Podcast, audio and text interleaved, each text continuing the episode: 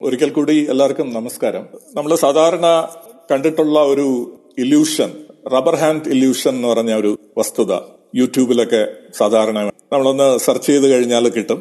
ഞാൻ കൊടുത്തിട്ടുള്ള ഈ റഫറൻസ് ലിസ്റ്റിൽ ആദ്യത്തെ link rubber hand B B C ആയിട്ടുള്ള ഒരു അതിലൂടെ ഒന്ന് കടന്നു പോയി കഴിഞ്ഞാൽ ആരെങ്കിലും ഇതിനെക്കുറിച്ച് കണ്ടിട്ടില്ലെങ്കിൽ അതിനെക്കുറിച്ച് കൂടുതൽ അറിയാം റബ്ബർ ഹാൻഡ് ഇല്യൂഷൻ എന്ന് പറയുന്നത് ഒരു എക്സ്പെരിമെന്റ് ആണ് നമ്മളുടെ രണ്ട് കൈകളും ഒരു മേശപ്പുറത്ത് വച്ചിട്ട് ഒരു കൈ ഒരു മറ കൊണ്ട് മറയ്ക്കും. നമ്മുടെ ദൃഷ്ടിയിൽ നിന്ന് നമ്മുടെ മറച്ചിട്ട്. ആ ഒരു സ്ഥാനത്ത് ഇടത്തെ കൈയായാലും വലത്തെ കൈയായാലും ആ മറച്ചിരിക്കുന്ന കൈയുടെ സ്ഥാനത്ത് ഒരു റബ്ബർ ഹാൻഡ് റബ്ബറിലുള്ള ഒരു കൃത്രിമ ആർട്ടിഫിഷ്യൽ ഹാൻഡ് കൊണ്ട് എന്നിട്ട് നമ്മൾ നമ്മൾക്ക് ഈ നമ്മുടെ ഒറിജിനൽ കൈയും ഈ റബ്ബർ ഹാൻഡും രണ്ട് കൈകളായിട്ട് നമുക്ക് ഒരേപോലെ കാണാൻ. എന്നിട്ട് ഒരു ബ്രഷ് കൊണ്ട് മെല്ലെ രണ്ട് കൈകളും എക്സ്പെരിമെന്റ് നടത്തുന്ന ആൾ തടവ്. അപ്പൊ നമ്മുടെ ഒറിജിനൽ കയ്യിൽ നമുക്ക് എന്തായാലും ഫീലിംഗ് കിട്ടും. റബ്ബർ ഹാൻഡിൽ നമുക്ക് വാസ്തവത്തിൽ റബ്ബർ ഹാൻഡിൽ ഒരു ബ്രഷ് കൊണ്ട് തടവുമ്പോൾ നമുക്ക് ഫീലിങ്സ് ഒന്നും ഉണ്ടാകാൻ സാധിക്കാൻ പാടില്ല. എന്നിരുന്നാലും ഈ ഒരു എക്സ്പെരിമെന്റൽ സെറ്റപ്പിൽ മെല്ലെ നമുക്ക് ഒരു കൃത്രിമ കൈ നമ്മുടെ കൈയാണ് എന്നുള്ള ഒരു ധാരണ ഉണ്ടാ തുടങ്ങും. അവിടെ ആ ബ്രഷ് കൊണ്ട് തടവുന്ന ആ ഒരു ഫീലിംഗ് നമ്മൾക്ക് അനുഭവപ്പെടാനും എന്നിട്ട് ഈ പരീക്ഷണം ചെയ്യുന്ന ആൾ പെട്ടെന്ന് ഒരു കത്തിയെടുത്ത് ആ റബ്ബർ ഹാൻഡിൽ കുത്തുക കുത്തുകയാണെങ്കിൽ പെട്ടെന്ന് ഈ ഇതിന് വിധേയമായിട്ടുള്ള ആൾ പേടിച്ച് പിന്മാറുന്നത് ആയിട്ട് നമുക്ക് കാണാൻ കൈ പിൻവലിക്കുന്നു. എന്നിട്ട് അവരുടെ അനുഭവത്തിൽ നിന്ന് അവർ പറയുന്നത് അവർക്ക് ശരിക്കും വേദന അനുഭവപ്പെട്ടു എന്ന രീതിയിൽ പോലും പല ഇതിന് വിധേയമായിട്ടുള്ള പല ആൾക്കാരും. അപ്പൊ ഇതിനെയാണ് റബ്ബർ ഹാൻഡ് ഇല്യൂഷൻ. ഇത്തരത്തിൽ നമ്മളെ കബളിപ്പിക്കാവുന്ന നമ്മുടെ മസ്തിഷ്കത്തെ നമ്മുടെ ബോധത്തിനെ തെറ്റിദ്ധരിപ്പിക്കാവുന്ന പലതരത്തിലുള്ള ഇല്യൂഷൻസ് നമുക്ക് കാണാം. ഇത്തരത്തിൽ വേറൊരു ഇല്യൂഷനെ കുറിച്ച് നമുക്ക് പിന്നീട് ചർച്ച മുന്നോട്ട് കൊണ്ടുപോകും സംസാരിക്കും. ഈ ഇല്യൂഷനിൽ നിന്ന് നമുക്ക് മനസ്സിലാക്കുന്നത് നമ്മുടെ ബോധം എന്നുള്ളത് ഇത്തരം മിഥ്യ ഉളവാക്കാൻ കഴിയുന്ന ഒരു വസ്തുതയായതുകൊണ്ട് അത് അൺറിലയബിൾ ആണ്. അടിസ്ഥാനപരമായിട്ട് വിശ്വസനീയമല്ലാത്ത ഒന്നാണ് എന്ന് നമ്മൾ അംഗീകരിക്കേണ്ടി വരും. എന്നുള്ളതാണ് പൊതുവായിട്ടുള്ള ധാരണ. പല പല ശാസ്ത്രജ്ഞന്മാരുടെയും ചിന്തകരുടെയും ഇടയിൽ ബോധത്തെക്കുറിച്ച് നിലനിൽക്കുന്ന പൊതുവായിട്ടുള്ള ധാരണ ഇത്തരം മിഥ്യകൾ നിലനിൽക്കുന്നത് കൊണ്ട് നമുക്ക് ബോധത്തെ വിശ്വസിക്കാൻ പറ്റില്ല കണ്ണടച്ച് വിശ്വസിക്കാൻ പറ്റില്ല അവിശ്വസനീയമായ ഒരു എന്നുള്ളത് കൊണ്ടും നമ്മളുടെ ജ്ഞാനത്തിന് ഉതകുന്ന ജ്ഞാനത്തിന്റെ ഒരു പ്രാഥമിക മാർഗമായിട്ട് ബോധത്തെ എടുക്കുന്നത് ശരിയല്ല എന്നുള്ള ഒരു ധാരണ ഉണ്ടാക്കി വെച്ചു. നമുക്ക് ഈ ഒരു ക്വസ്റ്റ്യൻ ബോധം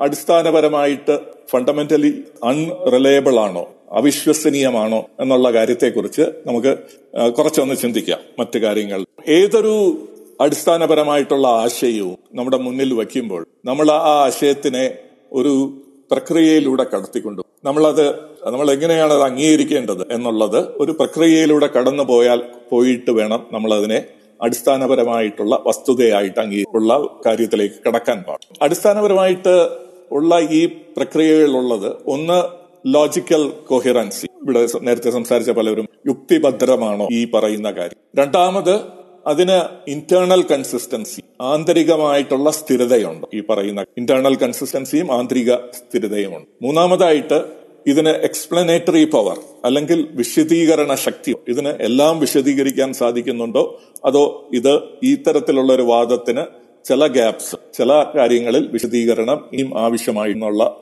കാര്യം നിലനിൽക്കുന്നു. നാലാമതായിട്ട് എംപെറിക്കൽ ആഡിക്വസി ശാസ്ത്രീയമായിട്ട് തെളിയിക്കപ്പെട്ടിട്ടുള്ള കാര്യങ്ങളെ വിശദീകരിക്കാനുള്ള ഒരു പര്യാപ്തത ഈ പറയുന്ന വാദത്തിനുണ്ട്. അഞ്ചാമതായിട്ട് ഏറ്റവും പ്രധാനപ്പെട്ടത് ലാസ്റ്റ് ആണെങ്കിലും നോട്ട് ദ ലീസ്റ്റ് ഏറ്റവും പ്രധാനപ്പെട്ട ആയിട്ടുള്ള കാര്യം ലാ ഓഫ് പാർഷ്യം എത്ര കുറച്ച് അസംഷൻസിലൂടെയാണ് ഈ വാദം മുന്നോട്ട് ഇതിനെ ഒക്കാംസ് റേസർ എന്നും കുറെ അസംഷൻസ് നമ്മൾ ഏത് വാദം വെക്കുമ്പോഴും നമുക്ക് കുറച്ച് മുൻധാരണകളോടുകൂടി ഏതൊരു അസംഷൻ ഏറ്റവും കുറച്ച് അസംഷനിലൂടെ ഒരു കാര്യം മുന്നോട്ട് വയ്ക്കുക എന്നുള്ളത് ആ വാദത്തിന്റെ സ്വീകാര്യത ഈ അഞ്ച് കാര്യങ്ങളിലൂടെ നമ്മൾ എല്ലാ കാര്യത്തെയും അവഗ്രഹിക്കും. മെറ്റീരിയലിസം മെറ്റാഫിസിക്കൽ മെറ്റീരിയലിസം അല്ലെങ്കിൽ ഭൗതികവാദം എന്നുള്ള ഈ വാദത്തെ നമ്മൾ വിശകലനം ചെയ്യുന്നത് ഈ അഞ്ച് പ്രക്രിയകളിലൂടെ. അതിന് യുക്തിഭദ്രതയുണ്ടോ? ആന്തരിക സ്ഥിരതയുണ്ടോ? വിശദീകരണ ശക്തിയുണ്ടോ? അനുഭവപരമായിട്ടുള്ള പര്യാപ്തതയുണ്ടോ? അത് ഏറ്റവും കുറഞ്ഞ അസംഷൻസ് ആണോ എന്നുള്ള ഒരു ജ്ഞാനശാസ്ത്രപരമായിട്ട് അതായത് എപ്പിസ്റ്റമിക് സ്റ്റഡീസ് എന്ന് പറയും. ജ്ഞാനശാസ്ത്രം എപ്പിസ്റ്റമി എന്ന് പറയും. ജ്ഞാനം നമ്മളിൽ എങ്ങനെ ആർജിക്കുന്നു നമ്മളിലേക്ക് എങ്ങനെ എത്തുന്നു എന്നുള്ള കാര്യത്തെക്കുറിച്ചുള്ള ചിന്തയാണ് എപ്പിസ്റ്റമോളജി പല കാര്യങ്ങളിലും നമ്മൾക്ക് ഈ എപ്പിസ്റ്റമിക് ആയിട്ടുള്ള കാര്യങ്ങളിൽ ഒരു ഭദ്രതയുണ്ടോ എന്നുള്ളതാണ് ആദ്യത്തെ നമ്മൾ കാണുന്നത് പൊതുവായിട്ട് ഒരു മൂർത്തമായിട്ടുള്ള യാഥാർത്ഥ്യത്തെ വെറും ചിന്തയുടെ അമൂർത്തതകൾ കൊണ്ട് വിശദീകരിക്കാൻ ശ്രമിക്കുക പറയാൻ ശ്രമിക്കുക. എന്നിട്ട് ഇത് അമൂർത്തമായ കാര്യങ്ങളെ യാഥാർത്ഥ്യമായിട്ട് എടുക്കുക എന്നുള്ളത് കൺഫ്യൂഷൻ നമ്മളുടെ ചിന്തയിൽ എപ്പോഴും നിലനിൽക്കും. അതായത് tendency to replace concrete reality with mere thought abstraction ചിന്തയുടെ അമൂർത്തതകൾ കൊണ്ട് മൂർത്തമായ കാര്യങ്ങളെ കൺഫ്ലേറ്റ് ചെയ്യുക അതിനെ എക്സ്പ്ലെയിൻ ചെയ്യാൻ ശ്രമിക്കുക. എന്നിട്ട് അമൂർത്തമായിട്ടുള്ള ചിന്തകളാണ് റിയാലിറ്റി എന്ന് ധരിക്കുക. ഇതാണ് നമ്മുടെ പൊതുചിന്തയിൽ എപ്പോഴും വലിയൊരു പ്രശ്നമായിട്ട്. ഭൗതികവാദം ഈ ഒരു കാര്യത്തിൽ ഏറ്റവും മുന്നിട്ട് നിൽക്കുന്ന ഒരു കാര്യമാണ്. അമൂർത്തമായിട്ടുള്ള കാര്യങ്ങൾ കൊണ്ട് അമൂർത്തമായിട്ടുള്ള ചിന്തകൾ കൊണ്ട് മൂർത്തതയെ എക്സ്പ്ലെയിൻ ചെയ്യാൻ മാറ്റി നിർത്താൻ എക്സ്പ്ലെയിൻ ചെയ്യുക മാത്രമല്ല അമൂർത്തമായിട്ടുള്ള കാര്യങ്ങൾ അബ്സ്ട്രാക്ട് ചിന്തകൾ അബ്സ്ട്രാക്ട് തോട്ട്സ് ആണ് റിയാലിറ്റി എന്ന ധാരണ ഉളവാക്കുന്ന ഏറ്റവും കൂടുതൽ ഉപയോഗിക്കുന്ന ചിന്താ പദ്ധതിയാണ് മെറ്റീരിയലിസം ഭൗതികവാദം അല്ലെങ്കിൽ മെറ്റാഫിസിക്കൽ മെറ്റാഫിസികവാദം മെറ്റാഫിസിക്കൽ ഭൗതികവാദം നമ്മളുടെ ഏറ്റവും ഒഴിച്ചു കൂടാൻ പറ്റാത്ത യാഥാർത്ഥ്യത്തിന്റെ ഏറ്റവും ഒഴിച്ചു കൂടാൻ പറ്റാത്ത ഘടകമായിട്ടുള്ള ക്വാളിറ്റീസ് ഓഫ് എക്സ്പീരിയൻസ് അനുഭവത്തിന്റെ ഗുണങ്ങൾ അതിനെ എക്സ്പ്ലെയിൻ ചെയ്യാൻ സാധിക്കും എന്ന് മാത്രമല്ല പലരും അതിനെ ഡിനേ ചെയ്യാനും ശ്രമിക്കുന്നുണ്ട്. അതിനെ എക്സ്പ്ലെയിൻ ചെയ്യാൻ പറ്റാത്തത് കൊണ്ട് അനുഭവം ഇല്ല എന്നുള്ളത് സ്ഥിരീകരിക്കാനും പല മെറ്റീരിയലിസ്റ്റിക് വാദങ്ങളും. അനുഭവം ഇല്ല എന്ന് പറയുമ്പോൾ നമ്മൾ അനുഭവിക്കുന്ന വേദന പോലും പെയിനിനെ പോലും നിരാകരിക്കുന്ന വളരെ സോഷ്യലി നമുക്ക് ഒരാൾ വേദനിക്കുന്ന ഒരാളെ അയാളുടെ വേദന ഒരു മിഥ്യ എന്ന് പറയുന്നത് ഏറ്റവും സോഷ്യൽ നമ്മുടെ കൾച്ചറൽ ബാക്ക്ഗ്രൗണ്ടിൽ നമ്മൾ ഏറ്റവും കൂടുതൽ എതിർക്കുന്ന ഒരു കാര്യം. അതിനെയാണ് പല മെറ്റീരിയലിസ്റ്റിക് ചിന്തകരും അവരുടെ മോഡൽസിന്റെ അടിസ്ഥാനമായിട്ട് ക്വാളിറ്റീസ് ഓഫ് എക്സ് ഇല്ല എന്ന് അവയർനെസ് എന്നുള്ളത് ഒരു മിഥ്യയാണ് ഒരു ഇല്യൂഷനാണ് എന്ന് പറഞ്ഞ് ശ്രമിക്കും ഇക്കാര്യങ്ങളെ കുറിച്ച് നമ്മുടെ സമൂഹത്തിലെ ഏറ്റവും കൂടുതൽ വ്യക്തത കൊണ്ടുവന്ന ഫിലോസഫറാണ് ഡേവിഡ് ചാൽമർ അദ്ദേഹത്തിന്റെ consciousness and its place in nature എന്ന് പറയുന്ന ആ പുസ്തകത്തിൽ ഇതിനെക്കുറിച്ച് വളരെ വിശദമായിട്ട് പറയുന്നുണ്ട്. ആയിരത്തി തൊള്ളായിരത്തി തൊണ്ണൂറ്റി ആറിലാണ് ചാൽമേഴ്സ് അദ്ദേഹത്തിന്റെ ആദ്യത്തെ പഠനത്തിലൂടെ ഹാർഡ് പ്രോബ്ലം ഓഫ് കോൺഷ്യസ്നസ് അതായത് നമ്മുടെ റിയാലിറ്റിയെ കുറിച്ച് എല്ലാ കാര്യങ്ങളും പറയുക പക്ഷേ റിയാലിറ്റിയിൽ ഏറ്റവും പ്രാധാന്യമുള്ള ഏറ്റവും ഫണ്ടമെന്റൽ ആയിട്ടുള്ള കാര്യമായിട്ടുള്ള അനുഭവത്തെക്കുറിച്ച് എക്സ്പ്ലെയിൻ ചെയ്യാൻ സാധിക്കാത്ത ആ ഒരു സ്ഥിതിവിശേഷത്തെയാണ് അദ്ദേഹം ഹാർഡ് പ്രോബ്ലം ഓഫ് കോൺഷ്യസ് മെറ്റീരിയലിസത്തിന് വിശദീകരിക്കാൻ പറ്റാത്തതും പലപ്പോഴും നിരാകരിക്കുന്നു. ഈ ഹാർഡ് പ്രോബ്ലം ഓഫ് മെറ്റീരിയലിസം ഇത് മാത്രമല്ല മെറ്റീരിയലിസം ഇന്ന് ഫിസിക്സിലും സയൻസിലും ഉയർന്നു വരുന്ന പല ലബോറട്ടറി പരീക്ഷണങ്ങളുടെയും റിസൾട്ടുകളെയും നിരാകരി നമ്മൾ ഇന്നത്തെ ചർച്ചയിൽ അതിലേക്ക് പോകുന്നില്ല. പക്ഷേ നേരത്തെ പറഞ്ഞതുപോലെ എംപെറിക്കൽ ആഡിക്വസി എല്ലാ ഇന്ന് നമുക്ക് ക്വാണ്ടം തിയറിയിലായാൽ കോസ്മിക് ലെവലിലായാൽ ന്യൂറോ സയൻസിലായാൽ ഉയർന്നു വന്നിട്ടുള്ള പല പഠനങ്ങളുടെയും റിസൾട്ട്സിനെ നിരാകരിക്കുകയോ അല്ലെങ്കിൽ അതിനെ വിശദീകരിക്കാൻ പറ്റാത്തതായിട്ടുള്ള ഒരു സ്ഥിതിയിലാണ് മറ്റൊന്ന് കാണാൻ ഇതിന് എക്സ്പ്ലനേറ്ററി പവർ എല്ലാം വിശദീകരിക്കാനുള്ള കഴിവില്ലായ്മ കൺസിസ്റ്റൻസി വിത്ത് എംപെറിക്കൽ ഒബ്സർവേഷൻ നമ്മൾ കാണുന്ന ശാസ്ത്രീയ തെളിവുകളെ വിശദീകരിക്കാൻ പറ്റാത്തത് അതിന് അതുമായിട്ട് ചേർന്ന് നിൽക്കാൻ പറ്റാത്ത നമുക്ക് മെറ്റീരിയൽസ് ഈ ഫെയിലിയേഴ്സ് ഈ വീഴ്ചകൾ മാത്രമല്ല പലതരത്തിലുള്ള ഇന്റേണൽ കോൺഫിഡൻസും മെറ്റീരിയലിസ്റ്റിക് വ്യൂസിൽ നമുക്ക് ഈ ഈ ഫെയിലിയേഴ്സ് ഈ വീഴ്ചകളെയും ഈ കോൺട്രോഡിക്ഷൻസ് വൈരുദ്ധ്യങ്ങളെയും നമ്മൾ മെറ്റീരിയലിസത്തിന്റെ അടിസ്ഥാനപരമായിട്ടുള്ള പ്രശ്നങ്ങളായിട്ട്. അതുകൊണ്ട് തന്നെ ഇത് യുക്തിചിന്തയിലൂടെ അംഗീകരിക്കാൻ പറ്റാത്ത ഒരു വാദമാണ് മെറ്റാഫിസിക്കൽ മെറ്റീരിയലിസം എന്നുള്ള അടിസ്ഥാനപരമായിട്ടുള്ള കാഴ്ചപ്പാടിൽ നമുക്ക് എത്തേണ്ടി വരും. ഇതിലെ കുറച്ച് കാര്യങ്ങളിലേക്ക് നമുക്ക് നമുക്ക് ഓടിച്ച്. ആദ്യമായിട്ട് മാറ്റർ അല്ലെങ്കിൽ ദ്രവ്യം എന്നുള്ളത് അടിസ്ഥാനപരമാണ് എന്ന് പറയുന്നതാണ് മെറ്റീരിയലിസം ബാക്കി നമ്മൾ കാണുന്ന എല്ലാ കാര്യങ്ങളെയും റിഡ്യൂസ് ചെയ്ത് വന്നു കഴിഞ്ഞാൽ ഏറ്റവും ഫണ്ടമെന്റൽ ആയിട്ട് നിൽക്കുന്നത് ദ്രവ്യങ്ങളാണ്. ഈ ദ്രവ്യങ്ങളിൽ നിന്നാണ് ബാക്കിയുള്ള നമ്മുടെ റിയാലിറ്റി മുഴുവൻ ഉത്ഭവിക്കുന്നത് എമർജ് ചെയ്യുന്നത് എന്നുള്ള വ്യൂ ആണ് മെറ്റീരിയലിസം എടുക്കുക ഇത് ഒരു എംപെറിക്കൽ ഫാക്റ്റ് ആണ്. മെറ്റീരിയൽ എന്ന് പറയുന്നത് മാറ്റർ എന്ന് പറയുന്നത് ഒരു എംപെറിക്കൽ ഫാക്റ്റ് ആണ് എന്നുള്ള ഒരു ചിന്ത മെറ്റീരിയലിസം കൊണ്ടുവന്നിട്ടുണ്ട്. ശാസ്ത്രീയമായിട്ട് ശാസ്ത്രീയ തെളിവുകളുടെ അടിസ്ഥാനത്തിൽ മാറ്റേഴ്സിനെ ഫണ്ടമെന്റൽ ആണ് സ്ഥാപിക്കാൻ ശ്രമിച്ചിട്ടുണ്ട് എന്ന് മെറ്റീരിയലിസം പറയുന്നുണ്ടെങ്കിലും അത് വസ്തു വസ്തുതയല്ല.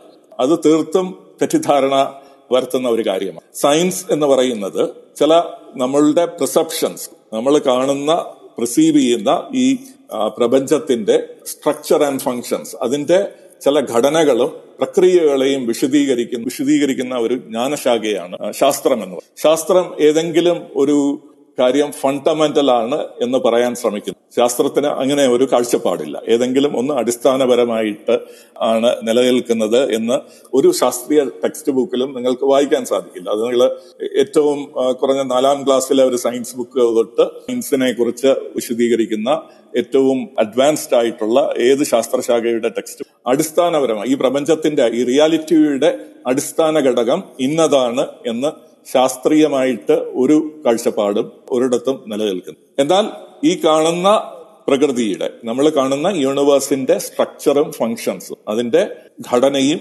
പ്രക്രിയകളെയും കുറിച്ചുള്ള ചില വിശദീകരണങ്ങൾ ശാസ്ത്രം പറയും. ഈ വിശദീകരണങ്ങൾ പലപ്പോഴും നമുക്ക് പ്രഡിക്റ്റീവ് മോഡൽസ് ആയിട്ട് എടുക്കാം. നമുക്ക് ചില ഇതിനെക്കുറിച്ചുള്ള പ്രിഡിക്ഷൻസ് നടത്താനും അതനുസരിച്ച് പല ടെക്നോളജികളും നമുക്ക് ഉപയോഗകരമായിട്ടുള്ള പല ടെക്നോളജികളും വികസിപ്പിക്കാൻ ശാസ്ത്രത്തിൽ സാധിക്കും. പക്ഷേ ശാസ്ത്രത്തിന് ഒരു അടിസ്ഥാനപരമായി ഇതാണ് അവസാനത്തെ വാക്ക് മെറ്റീരിയൽസ് ആണ് ഫണ്ടമെന്റൽ എന്നും ഇതിന്റെ പിന്നിലേക്ക് നമുക്ക് ഇനി നോക്കേണ്ടതില്ല എന്നുള്ള ഒരു വാദവും ശാസ്ത്രത്തിൽ അങ്ങനെയുള്ള വാദങ്ങളുള്ളത് മെറ്റാഫിസിക്സ് മെറ്റാഫിസിക്സ് അല്ലെങ്കിൽ ദാർശനികത അല്ലെങ്കിൽ ഫിലോസഫി തത്വചിന്ത എന്ന് പറയുന്നത് നമ്മുടെ റിയാലിറ്റി എന്താണ് എന്നുള്ളതിനെ കുറിച്ചുള്ള ഒരു മോഡൽ നൽകുന്ന ജ്ഞാനത്തിന്റെ ഒരു പ്രക്രിയയാണ് ഫിലോസഫി അല്ലെങ്കിൽ ദർശനം മെറ്റാഫിസിക്സ് ഇവിടെ നമുക്ക് ഒരു ഫണ്ടമെന്റൽ എന്താണ് ഏറ്റവും നമ്മളുടെ റിയാലിറ്റിയിൽ ഏറ്റവും അടിസ്ഥാനപരമായിട്ട് നിലനിൽക്കുന്നത് എന്താണെന്നുള്ള വാദം മെറ്റാഫിസിലും ദാർശനികതയിലും ഫിലോസഫിയിലും കാരണം അതിനെക്കുറിച്ച് പഠിക്കലാണ് അതിനെക്കുറിച്ച് പറയുക എന്നുള്ളതാണ്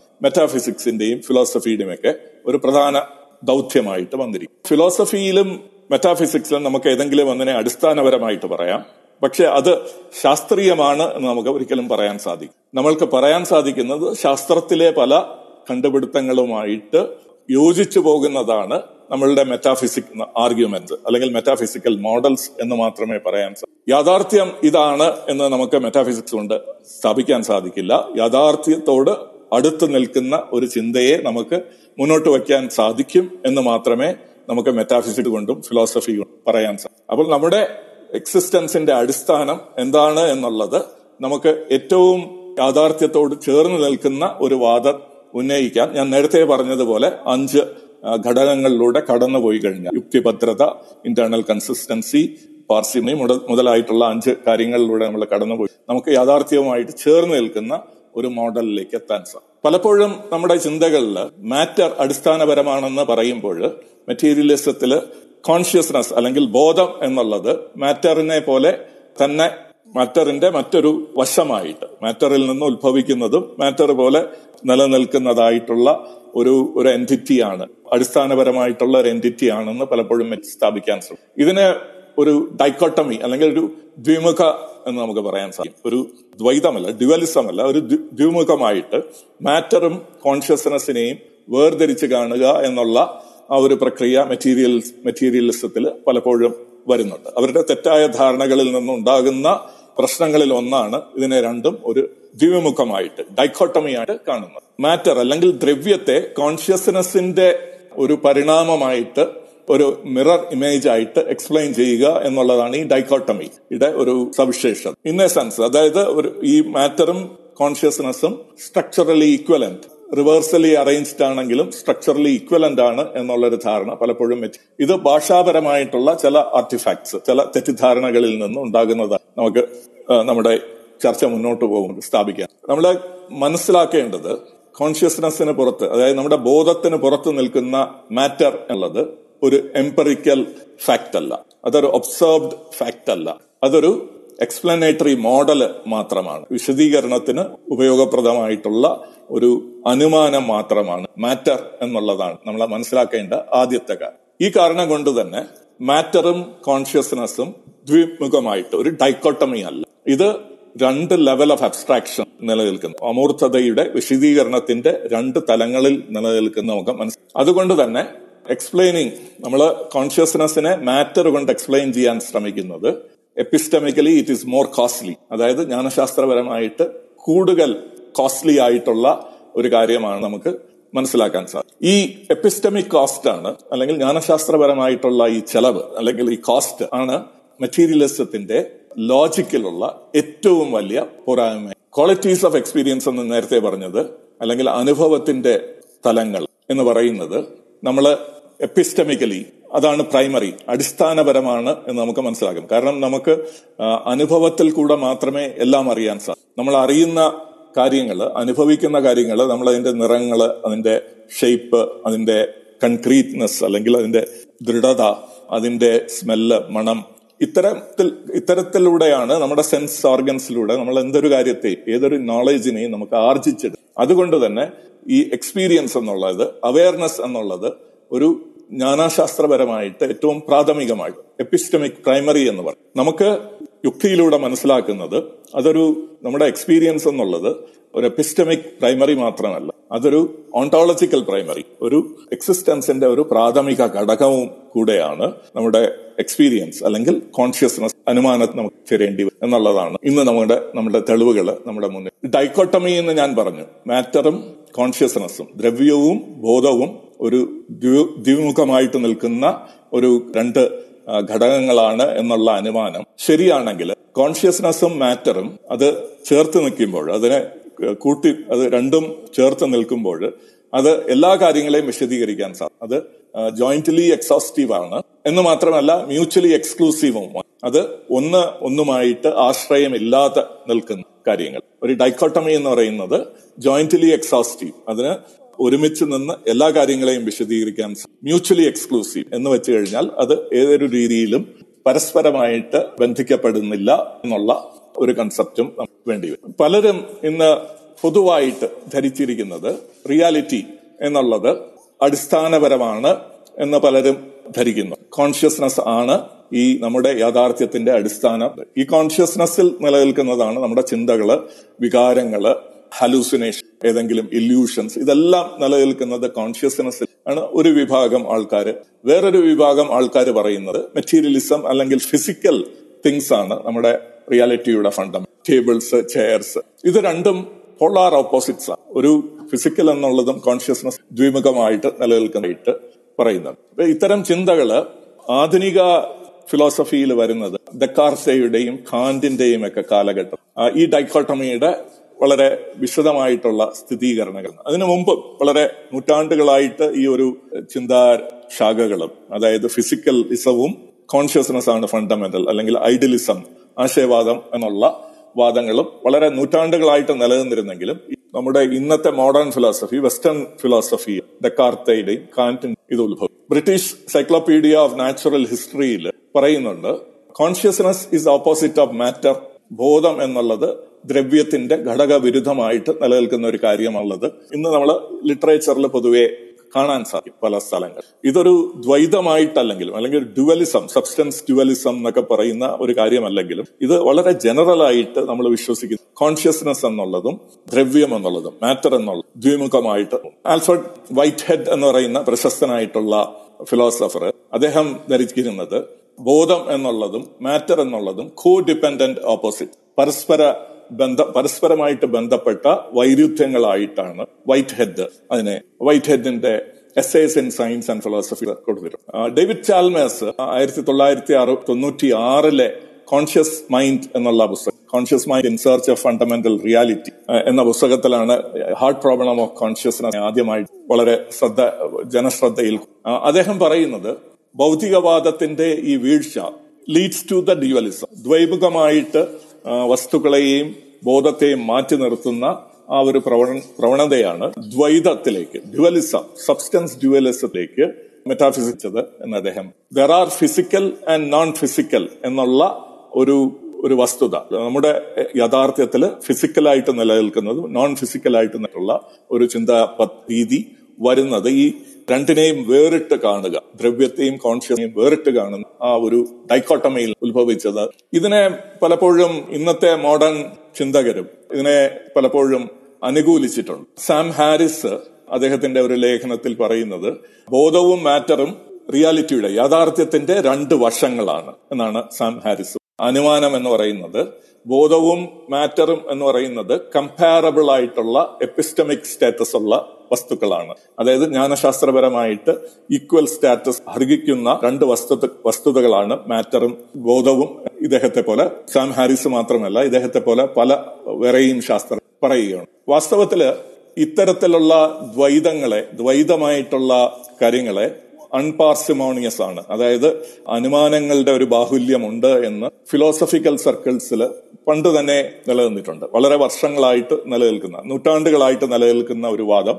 ഇത്തരത്തിൽ ഒരു ദ്വൈതമായിട്ട് അല്ലെങ്കിൽ ദ്വൈമുഖമായിട്ട് കാര്യങ്ങളെ അപഗ്രഹിക്കുക എന്നുള്ളത് ഏറ്റവും കൂടുതൽ അസംഷൻസ് വേണ്ടിയിട്ടുള്ള ഒരു വാദമാണ് എന്നുള്ളതാണ് നമ്മുടെ ചിന്താരീതിയിൽ നിലനിൽക്കുന്ന നമ്മൾ അംഗീകരിച്ചിട്ടുള്ള വസ്തു. ഈ ഫണ്ടമെന്റൽ ഡൈക്കോട്ടമിയെ കുറിച്ച് ഹെൻഫ്ലിക്ക് അദ്ദേഹത്തിന്റെ പ്രബന്ധത്തിൽ death awareness and bodies self dualism എന്നുള്ള പ്രബന്ധത്തിൽ അദ്ദേഹം വിശദീകരിക്കും അതിന് വിപരീതമായിട്ട് ബോധത്തെ മുൻനിർത്തിക്കൊണ്ടുള്ള ബോധമാണ് അടിസ്ഥാനപരമായിട്ടുള്ള വാദം എന്നുള്ളത് മുന്നോട്ട് വയ്ക്കുന്ന കൂടുതലും നിലനിന്നിരുന്നു. ടാർനാസിന്റെ പാഷൻ ഓഫ് വെസ്റ്റേൺ മൈൻഡിൽ അദ്ദേഹം കോൺഷ്യസ്നെസ്സിനെ കുറിച്ചുള്ള ആർഗ്യുമെന്റ്സ് അദ്ദേഹം പറയുന്നത് സെൻസിലൂടെ നമ്മുടെ അനുഭവത്തിലൂടെ കിട്ടുന്ന ഡേറ്റ മുഴുവൻ നമ്മളുടെ കോൺഷ്യസ് കണ്ടൻസിലേക്ക് ചുരുക്കുക എന്നുള്ള ആ ഒരു കാര്യമാണ്. ഏറ്റവും കുറഞ്ഞ അസംഷൻ വേണ്ടത് എന്ന് അദ്ദേഹം സമർത്ഥിക്കുന്നു. അതുപോലെ സോട്ടിലിയാർ എന്ന് പറയുന്ന ചിന്തകൻ ഫിസിക്കലിസത്തെ കുറിച്ച്